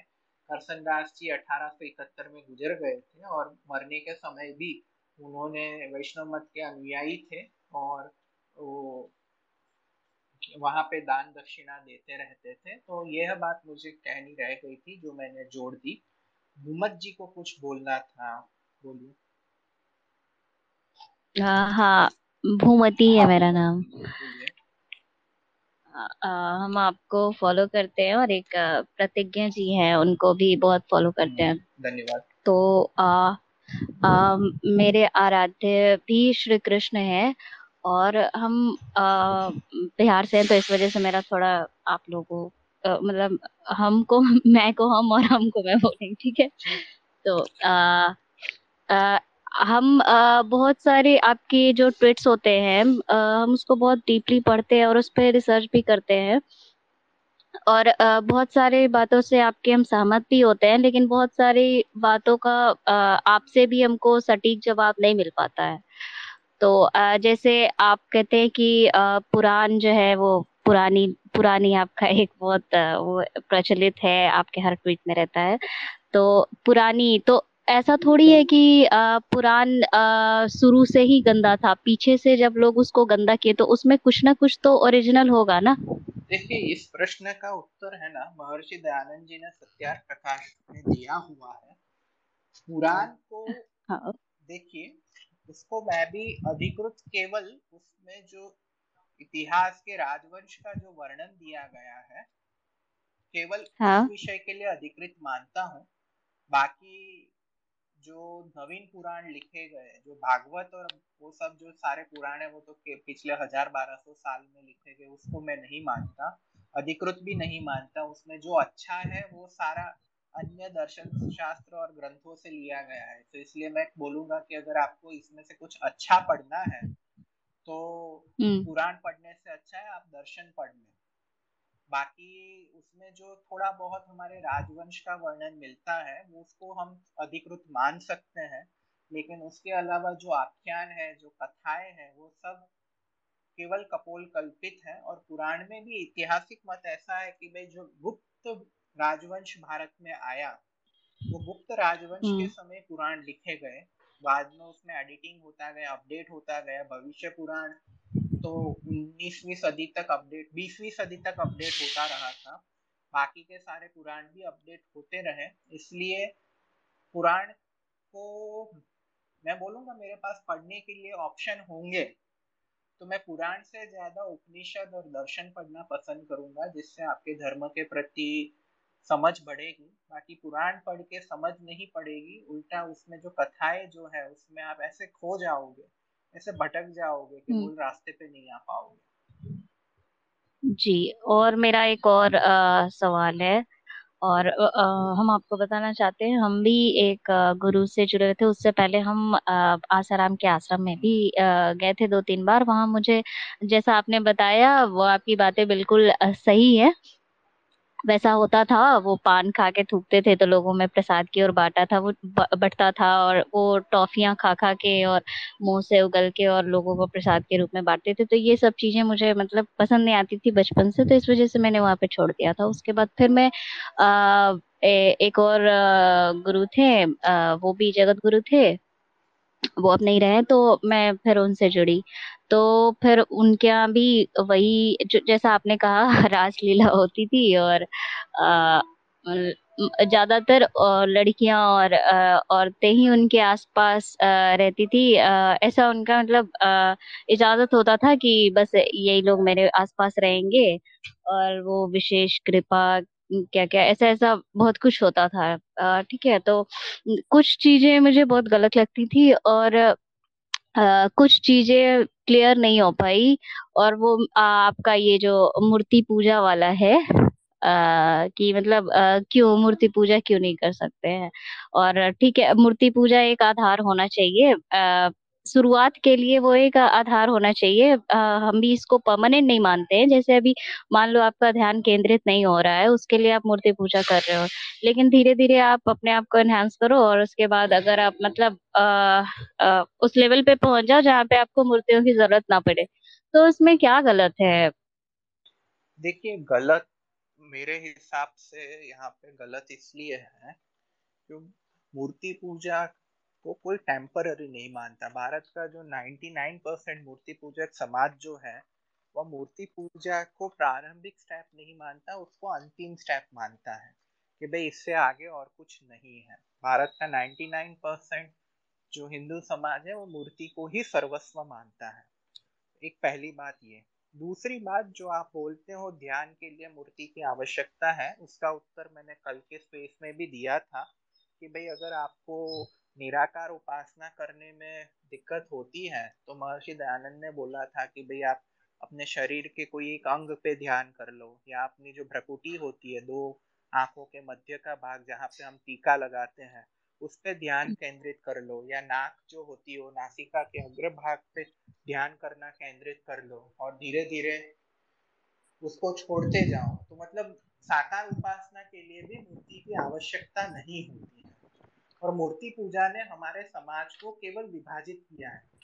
आप देखना, हर संप्रदाय, हर मत वाले के मंदिर अलग है। एक संप्रदाय वाले दूसरे संप्रदाय के मंदिर में नहीं जाता। घर में अगर दो भाई अलग अलग संप्रदाय में प्रविष्ट हो जाते हैं तो दो अलग अलग मूर्तियों में मानने लगते हैं तो दोनों एक दूसरे के घर नहीं जाते। मैंने कई किस्से देखे हैं। हम जो समाज से आते हैं, वो समाज स्वामीनारायण का है। स्वामीनारायण मत को मानने वाले बहुत हैं और जो स्वामीनारायण मत को मानते हैं, वो अन्य के घर का पानी भी नहीं पीते हैं। और आप मूर्तियों को श्रृंगार कर चढ़ाते हो, भोग चढ़ाते हो और भारत के लाखे हिंदू भूखे मर रहे हैं, तब आप भोग के नाम पे इतना अन्न उनको समर्पित कर तो ये सब मुझे सही नहीं लगता है।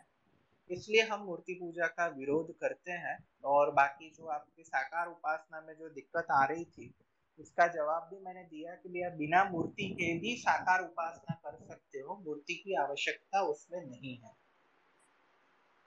तो मुझे लगता है, जैसे आत्मज्ञान हर किसी को हो पाना संभव नहीं है, जब तक वो सब कुछ पढ़ेगा नहीं, हमारे वेद ग्रंथ और जो भी है उपनिषद, ये सब नहीं पढ़ेगा तो उसको आत्मज्ञान संभव नहीं है। तो जो लोग नहीं पढ़ सकते हैं, जो लोग इन सब चीज़ों से वंचित हैं, अगर वो मूर्ति पूजा कर रहे हैं तो इसमें क्या बुराई है? और जो आप प्रसाद चढ़ाने की बात बोल रहे हैं हम तो वो प्रसाद तो फिर बांट ही दिया जाता है ना? और मैं देखती हूँ बहुत सारे मंदिरों से बहुत बड़े बड़े स्कूल चलाए जाते हैं और हॉस्पिटल चलाए जाते हैं और बहुत सारे मतलब संस्था चलाई जाती है और किचन भी बड़े बड़े किचन चलाए जाते हैं हमेशा। तो अगर मतलब लोग जा रहे हैं डोनेट कर रहे हैं उनका पैसा अगर किसी गरीब को मिल रहा है किसी गरीब का फ्री में इलाज हो रहा है या किसी के बच्चे अच्छे मतलब वेद विद्यालय में पढ़ रहे हैं तो आ, मुझे नहीं लगता कि उसका दुरुपयोग हो रहा है। और हाँ मतलब आपका कुछ कुछ बात सही भी है कि बहुत जगह मठाधीश हैं और मैंने भी देखा है बहुत यहाँ पे भी, पटना में भी बहुत मठाधीश है और ज़्यादातर जो है वो वैष्णव संप्रदाय को मानने वाले लोगों का ही है वो तो ठीक है कुछ लोग वैसे होते हैं लेकिन सभी तो गलत नहीं है ना? देखिए, इसमें मैं ऐसा बोलूँगा कि भाई, भारत के हज़ारों मंदिर ऐसे हैं जहाँ पे प्रसाद भी बेचा जाता है। आप जगन्नाथ मंदिर में चले जाओ वहाँ पे पीछे पूरा आनंद बाज़ार लगाता है जहाँ पे मंदिर का प्रसाद बिका जाता है। स्वामीनारायण के सारे मंदिर में चले जाओ वहाँ पे वो प्रसाद आपको पैसे लेके खरीदना पड़ेगा। आप कोई भी बड़े मंदिर में चले जाओ पैसे के सामने प्रसाद का क्रय करना पड़ेगा। वैष्णव के नाथ द्वारे में भी चले जाओ वहाँ पे पैसा दे के आपको प्रसाद खरीदना पड़ेगा। तो मतलब प्रसाद बांटा जाता है वो बात पूर्ण सत्य नहीं है हाँ। उसमें भी प्रसाद का भी विक्रय होता है। दूसरी बात तो, जो एक मिनट हाँ, में बोल लू। मंदिरों के द्वारा जो धर्म पैसे का आपने बोला ना कि समाज सेवा और वो सब में खर्च होता है आप जी। मंदिरों में साल का जितना अनुदान मिलता है उसका टोटल हम्म। कीजिएगा। मैंने तो मैं करके बैठा हूँ। उसको जितना अनुदान मिलता है उसमें से बैरली पाँच से साठ टका लोग वो समाज सेवा में खर्च करते हैं। बाकी का नब्बे से नाइन्टी थ्री परसेंट पैसा उनकी जेब में ही जाता है। अगर यह सारा पैसा समाज सेवा में लग जाए, हमारे लिए गुरुकुल बनने लगे, संस्कृत के विद्यालय खुलने लगे तो आप देखिए हमारे धर्म की क्या उन्नति हो गई होती। इसलिए मैं मूर्ति पूजा और मंदिरों का विरोध करता हूँ कि भाई, ये सारी चीज़ों, धन जो केंद्रित होती है उसको रोक, अभी गुजरात में अंबाजी मंदिर करके बहुत फ़ेमस टेंपल मंदिर का जो पूरा जो शिखर है, उसको सोने से मर दिया गया। अक्षरधाम मंदिर है ये दिल्ली में, उसमें मूर्ति सोने की है। भाई चलो, मूर्ति पूजा करनी है पत्थर की मूर्ति लगा के कर लो, सोना क्यों खर्च करते हो? उतना पैसा अगर आप हमारे धर्म प्रचार में लगता है। मिशनरी की तरह अगर हम अन्य को अन्य के बीच में अपने मत का प्रसार करते अपने बालकों को विद्या देते उनको सुशिक्षित करते तो हमारे देश की उन्नति हो गई होती। जब तक मंदिर है तब तक पैसा हमारा वहीं जाएगा हम कुछ भी कर ले।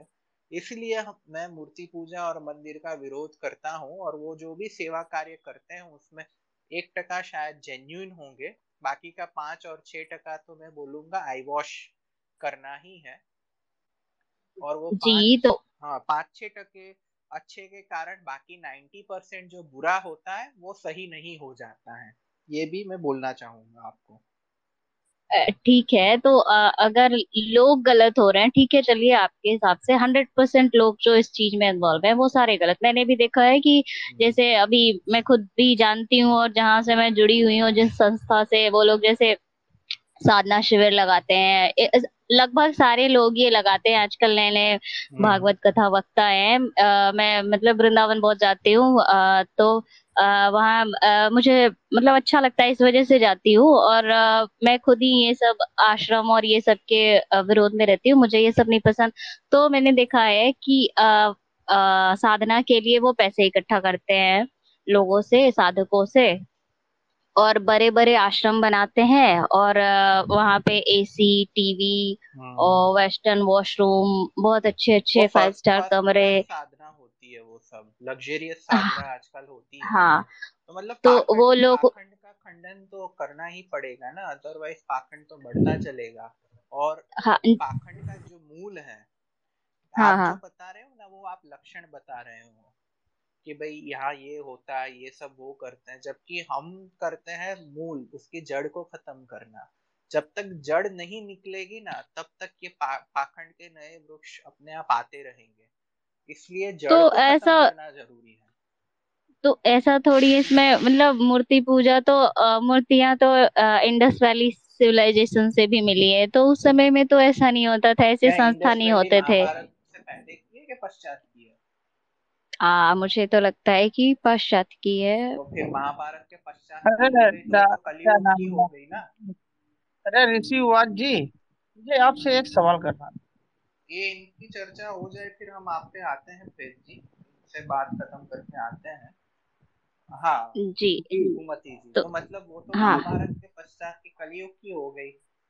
तो हाँ, वो तो कैसे हाँ, मतलब तो मेरा ये कहना था कि आप इन लोगों को टारगेट करने के बजाय इन जो मतलब जो छिपे हुए मुद्दे हैं जैसे बड़े बड़े आश्रम हाँ। बना बना के लोगों को अट्रैक्ट कर रहे हैं कि आप फाइव स्टार साधना करने आइए हमारे यहाँ फाइव स्टार हाँ। वो साधना वाला रूम है हॉल है डॉर्मेट्री है सब कुछ है और लोगों को हमसे ये बोलते भी हैं कि आप ये संसारिक मोह माया छोड़ करके और आप हमारे यहाँ आए तो फिर वहाँ भी तो संसार मतलब संसार मिल ही रहा है ना। ये सारा सुविधा तो आपको एसी टीवी कूलर ये सब सब कुछ मिल ही रहा है तो फिर क्या फ़ायदा? मुझे ऐसा लगता है। तो आप इन लोगों को टारगेट करने के बजाय आप मंदिर और मूर्ति तो का क्यों विरोध करते रहते? हैं मैंने बोला कि भाई जड़ है हम जड़ पे भी काम करते हैं लक्षण है उसकी भी उस पे भी काम करते हैं और अरे आप काम करते हो ऋषि जी आप केवल मुझे इतना बताओ आपका नाम क्या है? ऋषि वाद से एक चीज़ एक चीज़ का क्लियर नहीं होता। पहले आप अपना नाम बताइए आप विषय बात बात पूछिए हमारा नाम जान के क्या करना है? नहीं नाम जानना अति आवश्यक है अति आवश्यक है।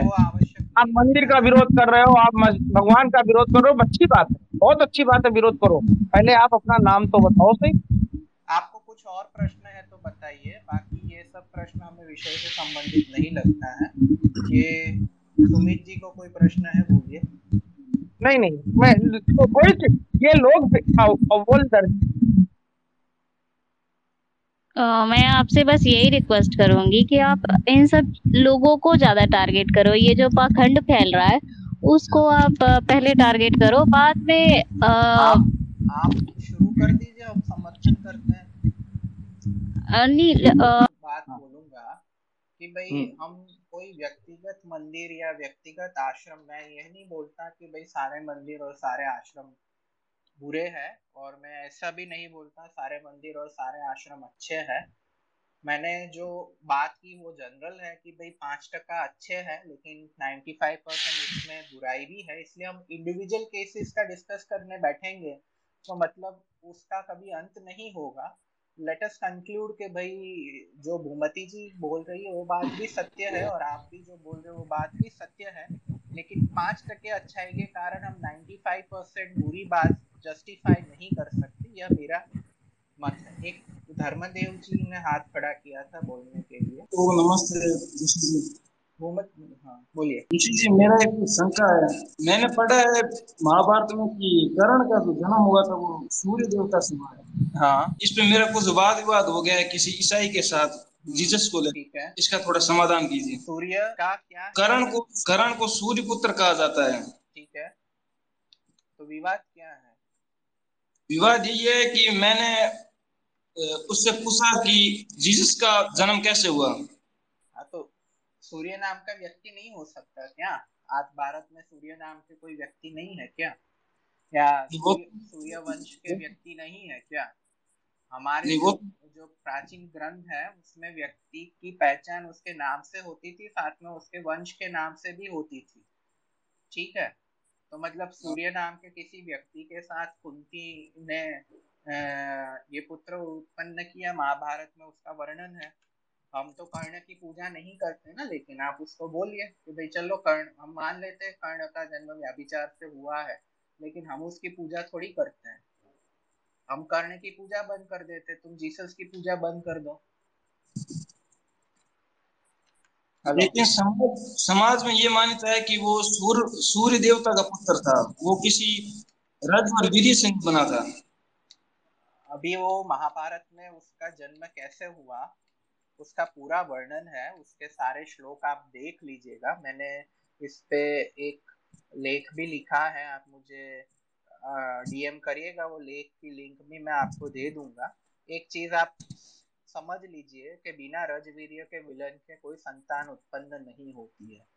कोई भी अगर बोलता है कि भाई रजवीर के विलन के बिना संतान उत्पन्न हो गई तो वो केवल मूर्ख बनाया जा, मूर्ख बनाने की बात है। वो साइंटिफिकली शक्य ही नहीं है और इसका वेद भी प्रमाण है कि भाई, मैथुनी सृष्टि, हम सब मैथुनी सृष्टि में उत्पन्न हुए हैं और मैथुनी सृष्टि आगे तभी चलती है जब मैथुन होता है। इसलिए ये सब जो पौराणिक मानते हैं कि भाई, बिना रजवीर्य के मिलन से कर्ण की उत्पत्ति हो गई तो वो गलत है। ये देखिए कि भाई महाभारत का एक श्लोक है कि भाई दूसरे टू सिक्स ट्वेंटी थ्री ये महाभारत का ये श्लोक है आप प्रमाण नंबर लिख लीजिएगा हाँ। दूसरा जो पर्व है उसके छठे अध्याय का तेवीसवा श्लोक जिसमें कामार्तो अस्या सीता पांगी भजमा भाव संयुक्तम मंत्रेणाधीनता प्राप्य क्रीडितु नय मामिति जहाँ पे सूर्य स्वयं को कामार्थ बोल रहे हैं कि मैं काम पीड़ित पीड़ा से पीड़ित हो रहा हूँ और कृपया मेरे साथ क्रीड़ा करो, अर्थात रति क्रीड़ा करो। तो आगे फिर वर्णन है कि भाई इत्युक्ता तरुणी कृत्रिम तन्म मस्तकाम सुलज्जिताम भुक्त्या जगाम देवशो वरम दत्य वंचितम तो इसमें ये वर्णन है कि भाई कुंती के साथ क्रीड़ा करके सूर्य चले गए।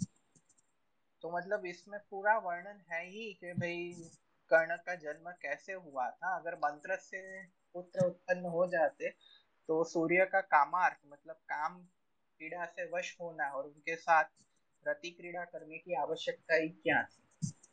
आप समझे मेरी बात? हाँ समझ गया। ठीक है? हाँ बहुत धन्यवाद। मुझे ये कहना था हम्म। कि ठीक है आ, जब आ, ऐसा ज़रूरी तो नहीं कि आ, जब संभोग करे तभी प्रिजर्व करके भी तो उस फॉर्म को रखते हैं ना तो उससे भी तो उस तो समय हो सकता था ना। नहीं प्रिजर्व कर देखिए इसमें जो वर्णन है महाभारत का मैं स्पेसिफिकली इस केस की बात करता हूँ तो वहाँ पे तो प्रिजर्व करने का कोई उल्लेख नहीं आया है कि भाई वर्णन ऐसा है कि सूर्य ने कुंती के साथ क्रीड़ा की कामवश होके और उसके बाद सूर्य की उत्पत्ति हुई। तो यहाँ पे तो प्रिजर्व करने की बात नहीं है। अगर कहीं से कुछ प्रिजर्व होने का प्रमाण आप दिखाती है तो फिर वो देखकर फिर हम उत्तर दे पाएँगे कि भाई इसमें उस समय ये टेक्नोलॉजी थी या नहीं थी। लेकिन अल्टीमेटली एक मिनट अल्टीमेटली आप प्रिजर्व करके करें। या कुछ भी करके करें। रजवीर्य के मिलन के बिना तो संतान उत्पन्न नहीं होती है। टेक्नोलॉजी बढ़ गई तो शायद रजवीर्य के मिलन के लिए मेथड की आवश्यकता ना हो। लेकिन हाँ, इस बात से तो हाँ, मैं आपके हाँ। सहमत हूँ कि बिना रजवीर के वो संतान उत्पन्न नहीं हो सकता। लेकिन ऐसा ज़रूरी थोड़ी है कि उसके लिए मैथुन करना ज़रूरी है आप मतलब अब टेक्नोलॉजी हो सकता है उस समय टेक्नोलॉजी तो हो। तो मैंने आपको यही बोला कि भाई कर्ण के केस में तो मुझे ऐसा कोई टेक्नोलॉजी का वर्णन नहीं दिख रहा है। किसी और के केस में अगर मिलता है तो कौरवों के बारे में आप बताएँ मुझे। कौरव की उत्पत्ति के विषय में मैं अभी कुछ टिप्पणी नहीं करूँगा। कुछ लंबी चर्चा चलेगी उस पर अलग से चर्चा करेंगे क्योंकि वो स्पेस के मूल विषय से फिर भटक जाने की बात होगी। या फिर आप पर्सनल में डीएम करेंगे या फिर एक ट्वीट या उस पर अपने अलग से चर्चा कर लेंगे। तो मुझे अभी विषय से बहुत ज़्यादा भटकना नहीं है इसलिए भूमती से। हाँ सुमित जी और ये आपका जो है टाइटल है हाँ। वैष्णव महाराज। हम्म। हाँ जी जी समय काफ़ी हो गया तो तो आ, ये ऐसा थोड़ी है कि सारे वैष्णव ऐसे होते हैं। बहुत सारे वैष्णव अच्छे भी तो होते हैं। बहुत सारे वैष्णव जो आ, ध्यान करते हैं और जो मतलब मानते हैं भगवान को तो ऐसा थोड़ी है कि सारे वैष्णव ऐसे होते हैं। तो मैंने तो ये मुझे थोड़ा गलत लगा। मैंने तो जो देखिए मैंने पहले भी बोला था ये स्पेस के शुरुआत में कि भाई हम किसी व्यक्ति को टारगेट नहीं कर रहे, हम एक सोच को टारगेट कर रहे हैं कि भाई व्यक्ति अच्छे बुरे हो सकते हैं, वैष्णव मत में, हम जो समाज से आते हैं, वो समाज में बहुत लोग वैष्णव है, मेरे बहुत अच्छे अच्छे मित्र भी वैष्णव है तो किसी के साथ हमारा व्यक्तिगत विरोध नहीं है, हमारा विरोध सोच से है, कि भाई यह सोच जो श्री कृष्ण को रासलीला करने वाला दिखाती है वह सोच जो पर स्त्री से संभोग करना दिव्य मानती है, यह सोच कि जो जार कर्म और व्याभिचार को ईश्वर द्वारा प्रणीत मानती है, यह सोच से हमारा विरोध है। और महाराज स्वयं को श्री कृष्ण का प्रतिनिधि बोलते हैं श्री कृष्ण का अवतार मानते हैं। इसलिए और ये जो महाराज लाइबल केस हुआ, उसमें तो नाम, महाराज का नाम है ही। इसलिए हमने महाराज शब्द का प्रयोग किया है और क्योंकि वो वैष्णव मत अवलंबी थे, इसलिए आगे हमने वैष्णव शब्द जोड़ा है। बाकी किसी के साथ हमारा कोई व्यक्तिगत विरोध नहीं है। हमारा विरोध जो भी है, वो सोच, विचार का विरोध है। ठीक है? मतलब इसको कि कोई भी व्यक्ति पर्सनल ना ले, इसको आप अपनी सोच से रखे। अभी जो राम गुरु जी बीच में आए थे बोलने के लिए दूसरी आईडी से उनको, उनसे भी हमारा कोई व्यक्तिगत विरोध नहीं है। हमने केवल उनको बोला था कि भाई, कोई बोल रहा हो तो आप बीच में मत बोलिए और विषय से भटक कर बात मत करिए। तो फिर उनको धैर्य नहीं रहा और वो चले गए। बाकी वो भी बोलते, उनके प्रश्न का उत्तर देने में हमें कोई बात नहीं है। लेकिन आप विषय को छोड़ के अगर अनर्गल बात करोगे तो वो सुनने के लिए तो किसी के पास अभी उतना समय नहीं है कि भाई सब अपना समय उस पर व्यर्थ करें। कम से कम हमारे पास तो समय नहीं है। फालतू बात करने से अच्छा है कि भाई, हम दो पुस्तक ज़्यादा पढ़ लें। और किसी को कुछ बोलना है, कुछ प्रश्न है तो बोलिए। अंत में, अब मैं मानता हूँ किसी को कोई प्रश्न नहीं है तो मैं कंक्लूजन की ओर बढ़ता हूँ कि भाई, किसी की भावनाओं को चोट पहुंचाना हमारा काम नहीं है।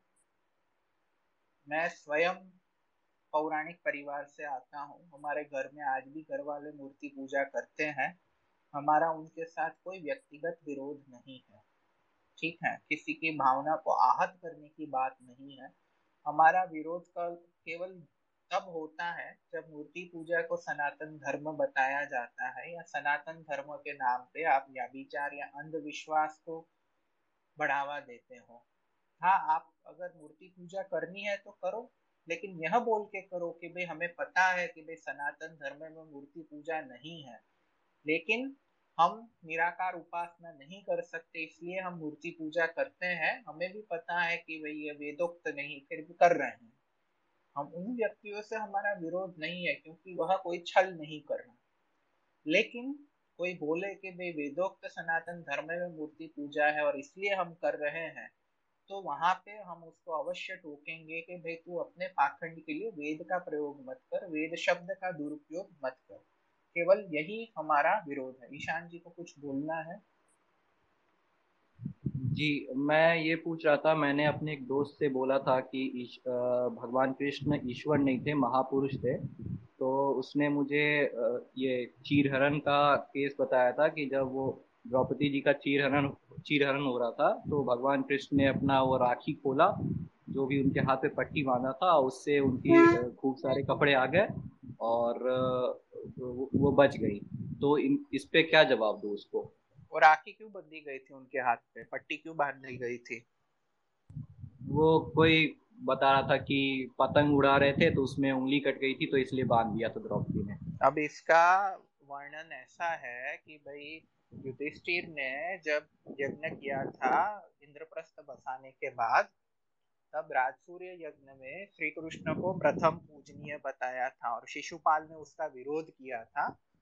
कृष्ण को सौ गालियाँ दी थी और सौ गाली खत्म होने के बाद श्री कृष्ण ने सुदर्शन चक्र से उसका वध कर दिया। और जब उन्होंने सुदर्शन चक्र चलाया, तब उनके हाथ में घाव हो गया, रक्त बहने लगा। तब सब लोग पटिया ढूँढने लगे। तब द्रौपदी जी ने अपने ने जो वस्त्र पहना था, वो वस्त्र फाड़ के श्री कृष्ण के हाथ में पट्टी लगा दी। ऐसी कथा है। अब यजुर्वेद का मंत्र हम बार बार बोलते हैं, जिसमें ईश्वर को अकाय और अवरण बोलते हैं। अवरण का होता है जिसके शरीर में नस, नाड़ी, रक्त आदि ना हो। तो यही कथा में लिखा है कि श्री कृष्ण के शरीर में छेद हुआ, उसमें से रक्त बहा। रक्त बहा तो नाड़िया भी अवश्य होगी। तो फिर वेद प्रमाण से ही सिद्ध हो गया कि भाई वो श्री कृष्ण ईश्वर नहीं थे। हाँ आप उसको ऐश्वर्य युक्त विद्वान पुरुष के अर्थ में उनको ईश्वर मानते हो तो अवश्य मानो, क्योंकि ईश्वर का अर्थ ऐश्वर्य युक्त भी होता है। और इस अर्थ में कोई ईश्वर कहता है तो हम भी कहते हैं कहा भाई श्री कृष्ण ईश्वर है क्योंकि वह ऐश्वर्य युक्त है। लेकिन परब्रह्म परमात्मा के अर्थ में अगर कोई लेते हैं तो मैं उसका विरोध होगा, क्योंकि श्री कृष्ण का भी जन्म हुआ था। श्री कृष्ण का भी मृत्यु हुई, उनका भी वृद्धि हुई, उनका भी क्षय हुआ, वो भी कर्म फल से बंधे हुए थे। इसलिए हम उनको सर्वशक्तिमान ईश्वर नहीं मानते, लेकिन किसी को ईश्वर नहीं मानना। हम महर्षि दयानंद को भी ईश्वर नहीं मानते। इसका अर्थ यह थोड़ी होता है कि हम महर्षि दयानंद के विचारों को नहीं मानते। वो एक तर्क करता है यही सेम उसको हाँ। बोला था कि ईश्वर को कैसे चोट लग सकती है तो उसने मुझे बोला कि ईश्वर तो अवतार लेके आए थे ना तो मनुष्य का रूप था तो उनको चोट लगती थी। ये सब क्या बात है कि भाई गपोड़े हैं महर्षि दयानंद कि भाई अवतार लेने का ईश्वर के पास कोई कारण ही नहीं है। ठीक है ये सब गपोड़े हैं। श्री कृष्ण को अच्छा आप ईश्वर चलो ईश्वर मानते हो तो उन्होंने जो ज्ञान था वो ज्ञान के रास्ते पे जाओ, आप रासलीला की तरफ़ क्यों जानते हो? ये बोलो उसको कि भाई आप राधे राधे राधे क्यों करते हो? उसकी जगह पे गीता पढ़ो, आप गीता गीता की इतनी बात करते हो। गीता के बीस मन श्लोक भी आपको आते हैं क्या? जो भी श्री कृष्ण की बात करे, मैं तो उनको यही प्रश्न पूछता हूँ कि चलो, तुम इतना गीता गीता गीता करते हो। गीता का एक अध्याय तेरे को कंठस्थ है, तू बोल के बता। फिर गीता की बात करो हमसे। बराबर, वो करना नहीं है। लेकिन गीता और श्री कृष्ण की बात सबको करनी है और ईश्वर सबको मानना है, जबकि हमारा कहना है, ये हम लोग जो करते हैं कि भाई, हम उनके आदर्शों को मानते हैं, उनको जीवन में उतारते भले उनको ईश्वर नहीं मानते। तो क्या अच्छा हुआ? ईश्वर मान के उनके आदर्शों को भुला देना या उनको ईश्वर ना मान के उसके आदर्श को जीवन में उतारना? क्या अच्छा हुआ आप सब? खुद ही समझिए। गोमती जी को कुछ बोलना है? जी आप कह रहे थे कि ईश्वर जब गीता में श्री कृष्ण जी जब स्वयं कहा है कि मैं ही ईश्वर हूँ तो फिर आप इस पे क्या बोलते हैं? श्री कृष्ण जी ने बोला होगा। अगर वो बोला हो तो बोला होगा। गीता को तो सारी श्री कृष्ण से द्वारा कथित हम नहीं मानते हैं। लेकिन अगर वो भी अगर उन्होंने बोला है तो गीता तो स्मृति शास्त्र है। गीता वेद से बढ़कर थोड़ी हो जाती है। वेद है तो गीता है गीता है तो वेद थोड़ी है। वेद गीता से पहले से भी थे, गीता के बाद भी रहेंगे। हम बार बार बोलते हैं कि भाई वेद है तो उसमें से ऐसी हज़ारों गीता निकलती हैं। महाभारत में ही एक दर्जन से ज़्यादा गीता है। आपको पता है उस चीज़ का? तो आप केवल महाभारत की एक गीता को लेके क्यों बैठ गए? महाभारत में ही एक दर्जन से ज़्यादा गीता है। हंस गीता है, अवधूत गीता है, कितनी सारी अनुगीता है। तो केवल एक गीता को आप पकड़ के बैठे हो और उसको वेद से बड़ी बताने की बात करते हो, वो तो गलत है। वेद होगा तो हज़ार गीता बनेगी, हज़ार गीता मिलके भी वेद नहीं बना सकते। यह सत्य है और वो सबको स्वीकारना पड़ेगा। जी आ, लेकिन हम तो मतलब वेद को गीता जी को वेद से बड़ा नहीं बताते लेकिन आ, फिर भी आ, मतलब वो तो जब कृष्ण जी ने कहा है कि वो स्वयं ईश्वर हैं तो इसमें मतलब कुछ तो होगा। हाँ, मतलब मैंने बोला ही नहीं ना उसमें कुछ है ही नहीं। मैंने गीता को रिजेक्ट नहीं किया। गीता को हमारी शास्त्र परंपरा में प्रस्थान त्रयी का भाग मानते हैं। प्रस्थान वेद को बोलते हैं। वेद के तरफ़ जाने की जो यात्रा का प्रारंभ होता है, वो प्रारंभ गीता से होता है। अब आप लोग प्रारंभ को ही कोई डेस्टिनेशन मान के बैठ जाए तो थोड़ी चलेगा। गीता पढ़ी, अच्छी बात है। हमने भी बहुत पढ़ी है। हमने भी आजीवन गीता पढ़ी, इस्कॉन वाले की पढ़ी, शंकर भाष्य पढ़ा है, बहुत जान, लोगों की टीकाएँ पढ़ी। लेकिन गीता डेस्टिनेशन नहीं, वो पढ़ के आगे तो बढ़ो। उपनिषद पढ़ो, हमारे छह दर्शन है, वह पढ़ो। आरण्यक है ब्राह्मण ग्रंथ है वेद है वो पढ़ो। केवल गीता पढ़ लिया और आपने मान लिया कि भाई कल्याण हो गया तो थोड़ी चलेगा। और गीता में भी श्री कृष्ण ने बार बार वेद की बात की है कि मैं तुझे जो बता रहा हूँ वो वेदों में लिखा हुआ बा, बात है वही मैं तुझे बता रहा हूँ। बार बार गीता के हर एक अध्याय में श्री कृष्ण बोलते हैं कि मैं जो बात कर रहा हूँ वेद में लिखी हुई बात कर रहा हूँ। तो फिर श्री कृष्ण भी जब वेद को मानते हैं, गीता भी जब वेद को मानती है तो उस तरफ़ बढ़ो। वहीं पे अटक के मत बैठ जाओ। मेरा केवल यही कहना। ठीक है। ओम पूर्णमदः पूर्णमिदं पूर्णमुदच्यते पूर्णस्य पूर्णमादाय पूर्णमेवावशिष्यते। ॐ ही शांति शान्तिः। सबको सादर नमस्ते जी। अगले सप्ताह जो स्पेस होगी, उसकी सूचना आपको दे दी जाएगी। नमस्ते।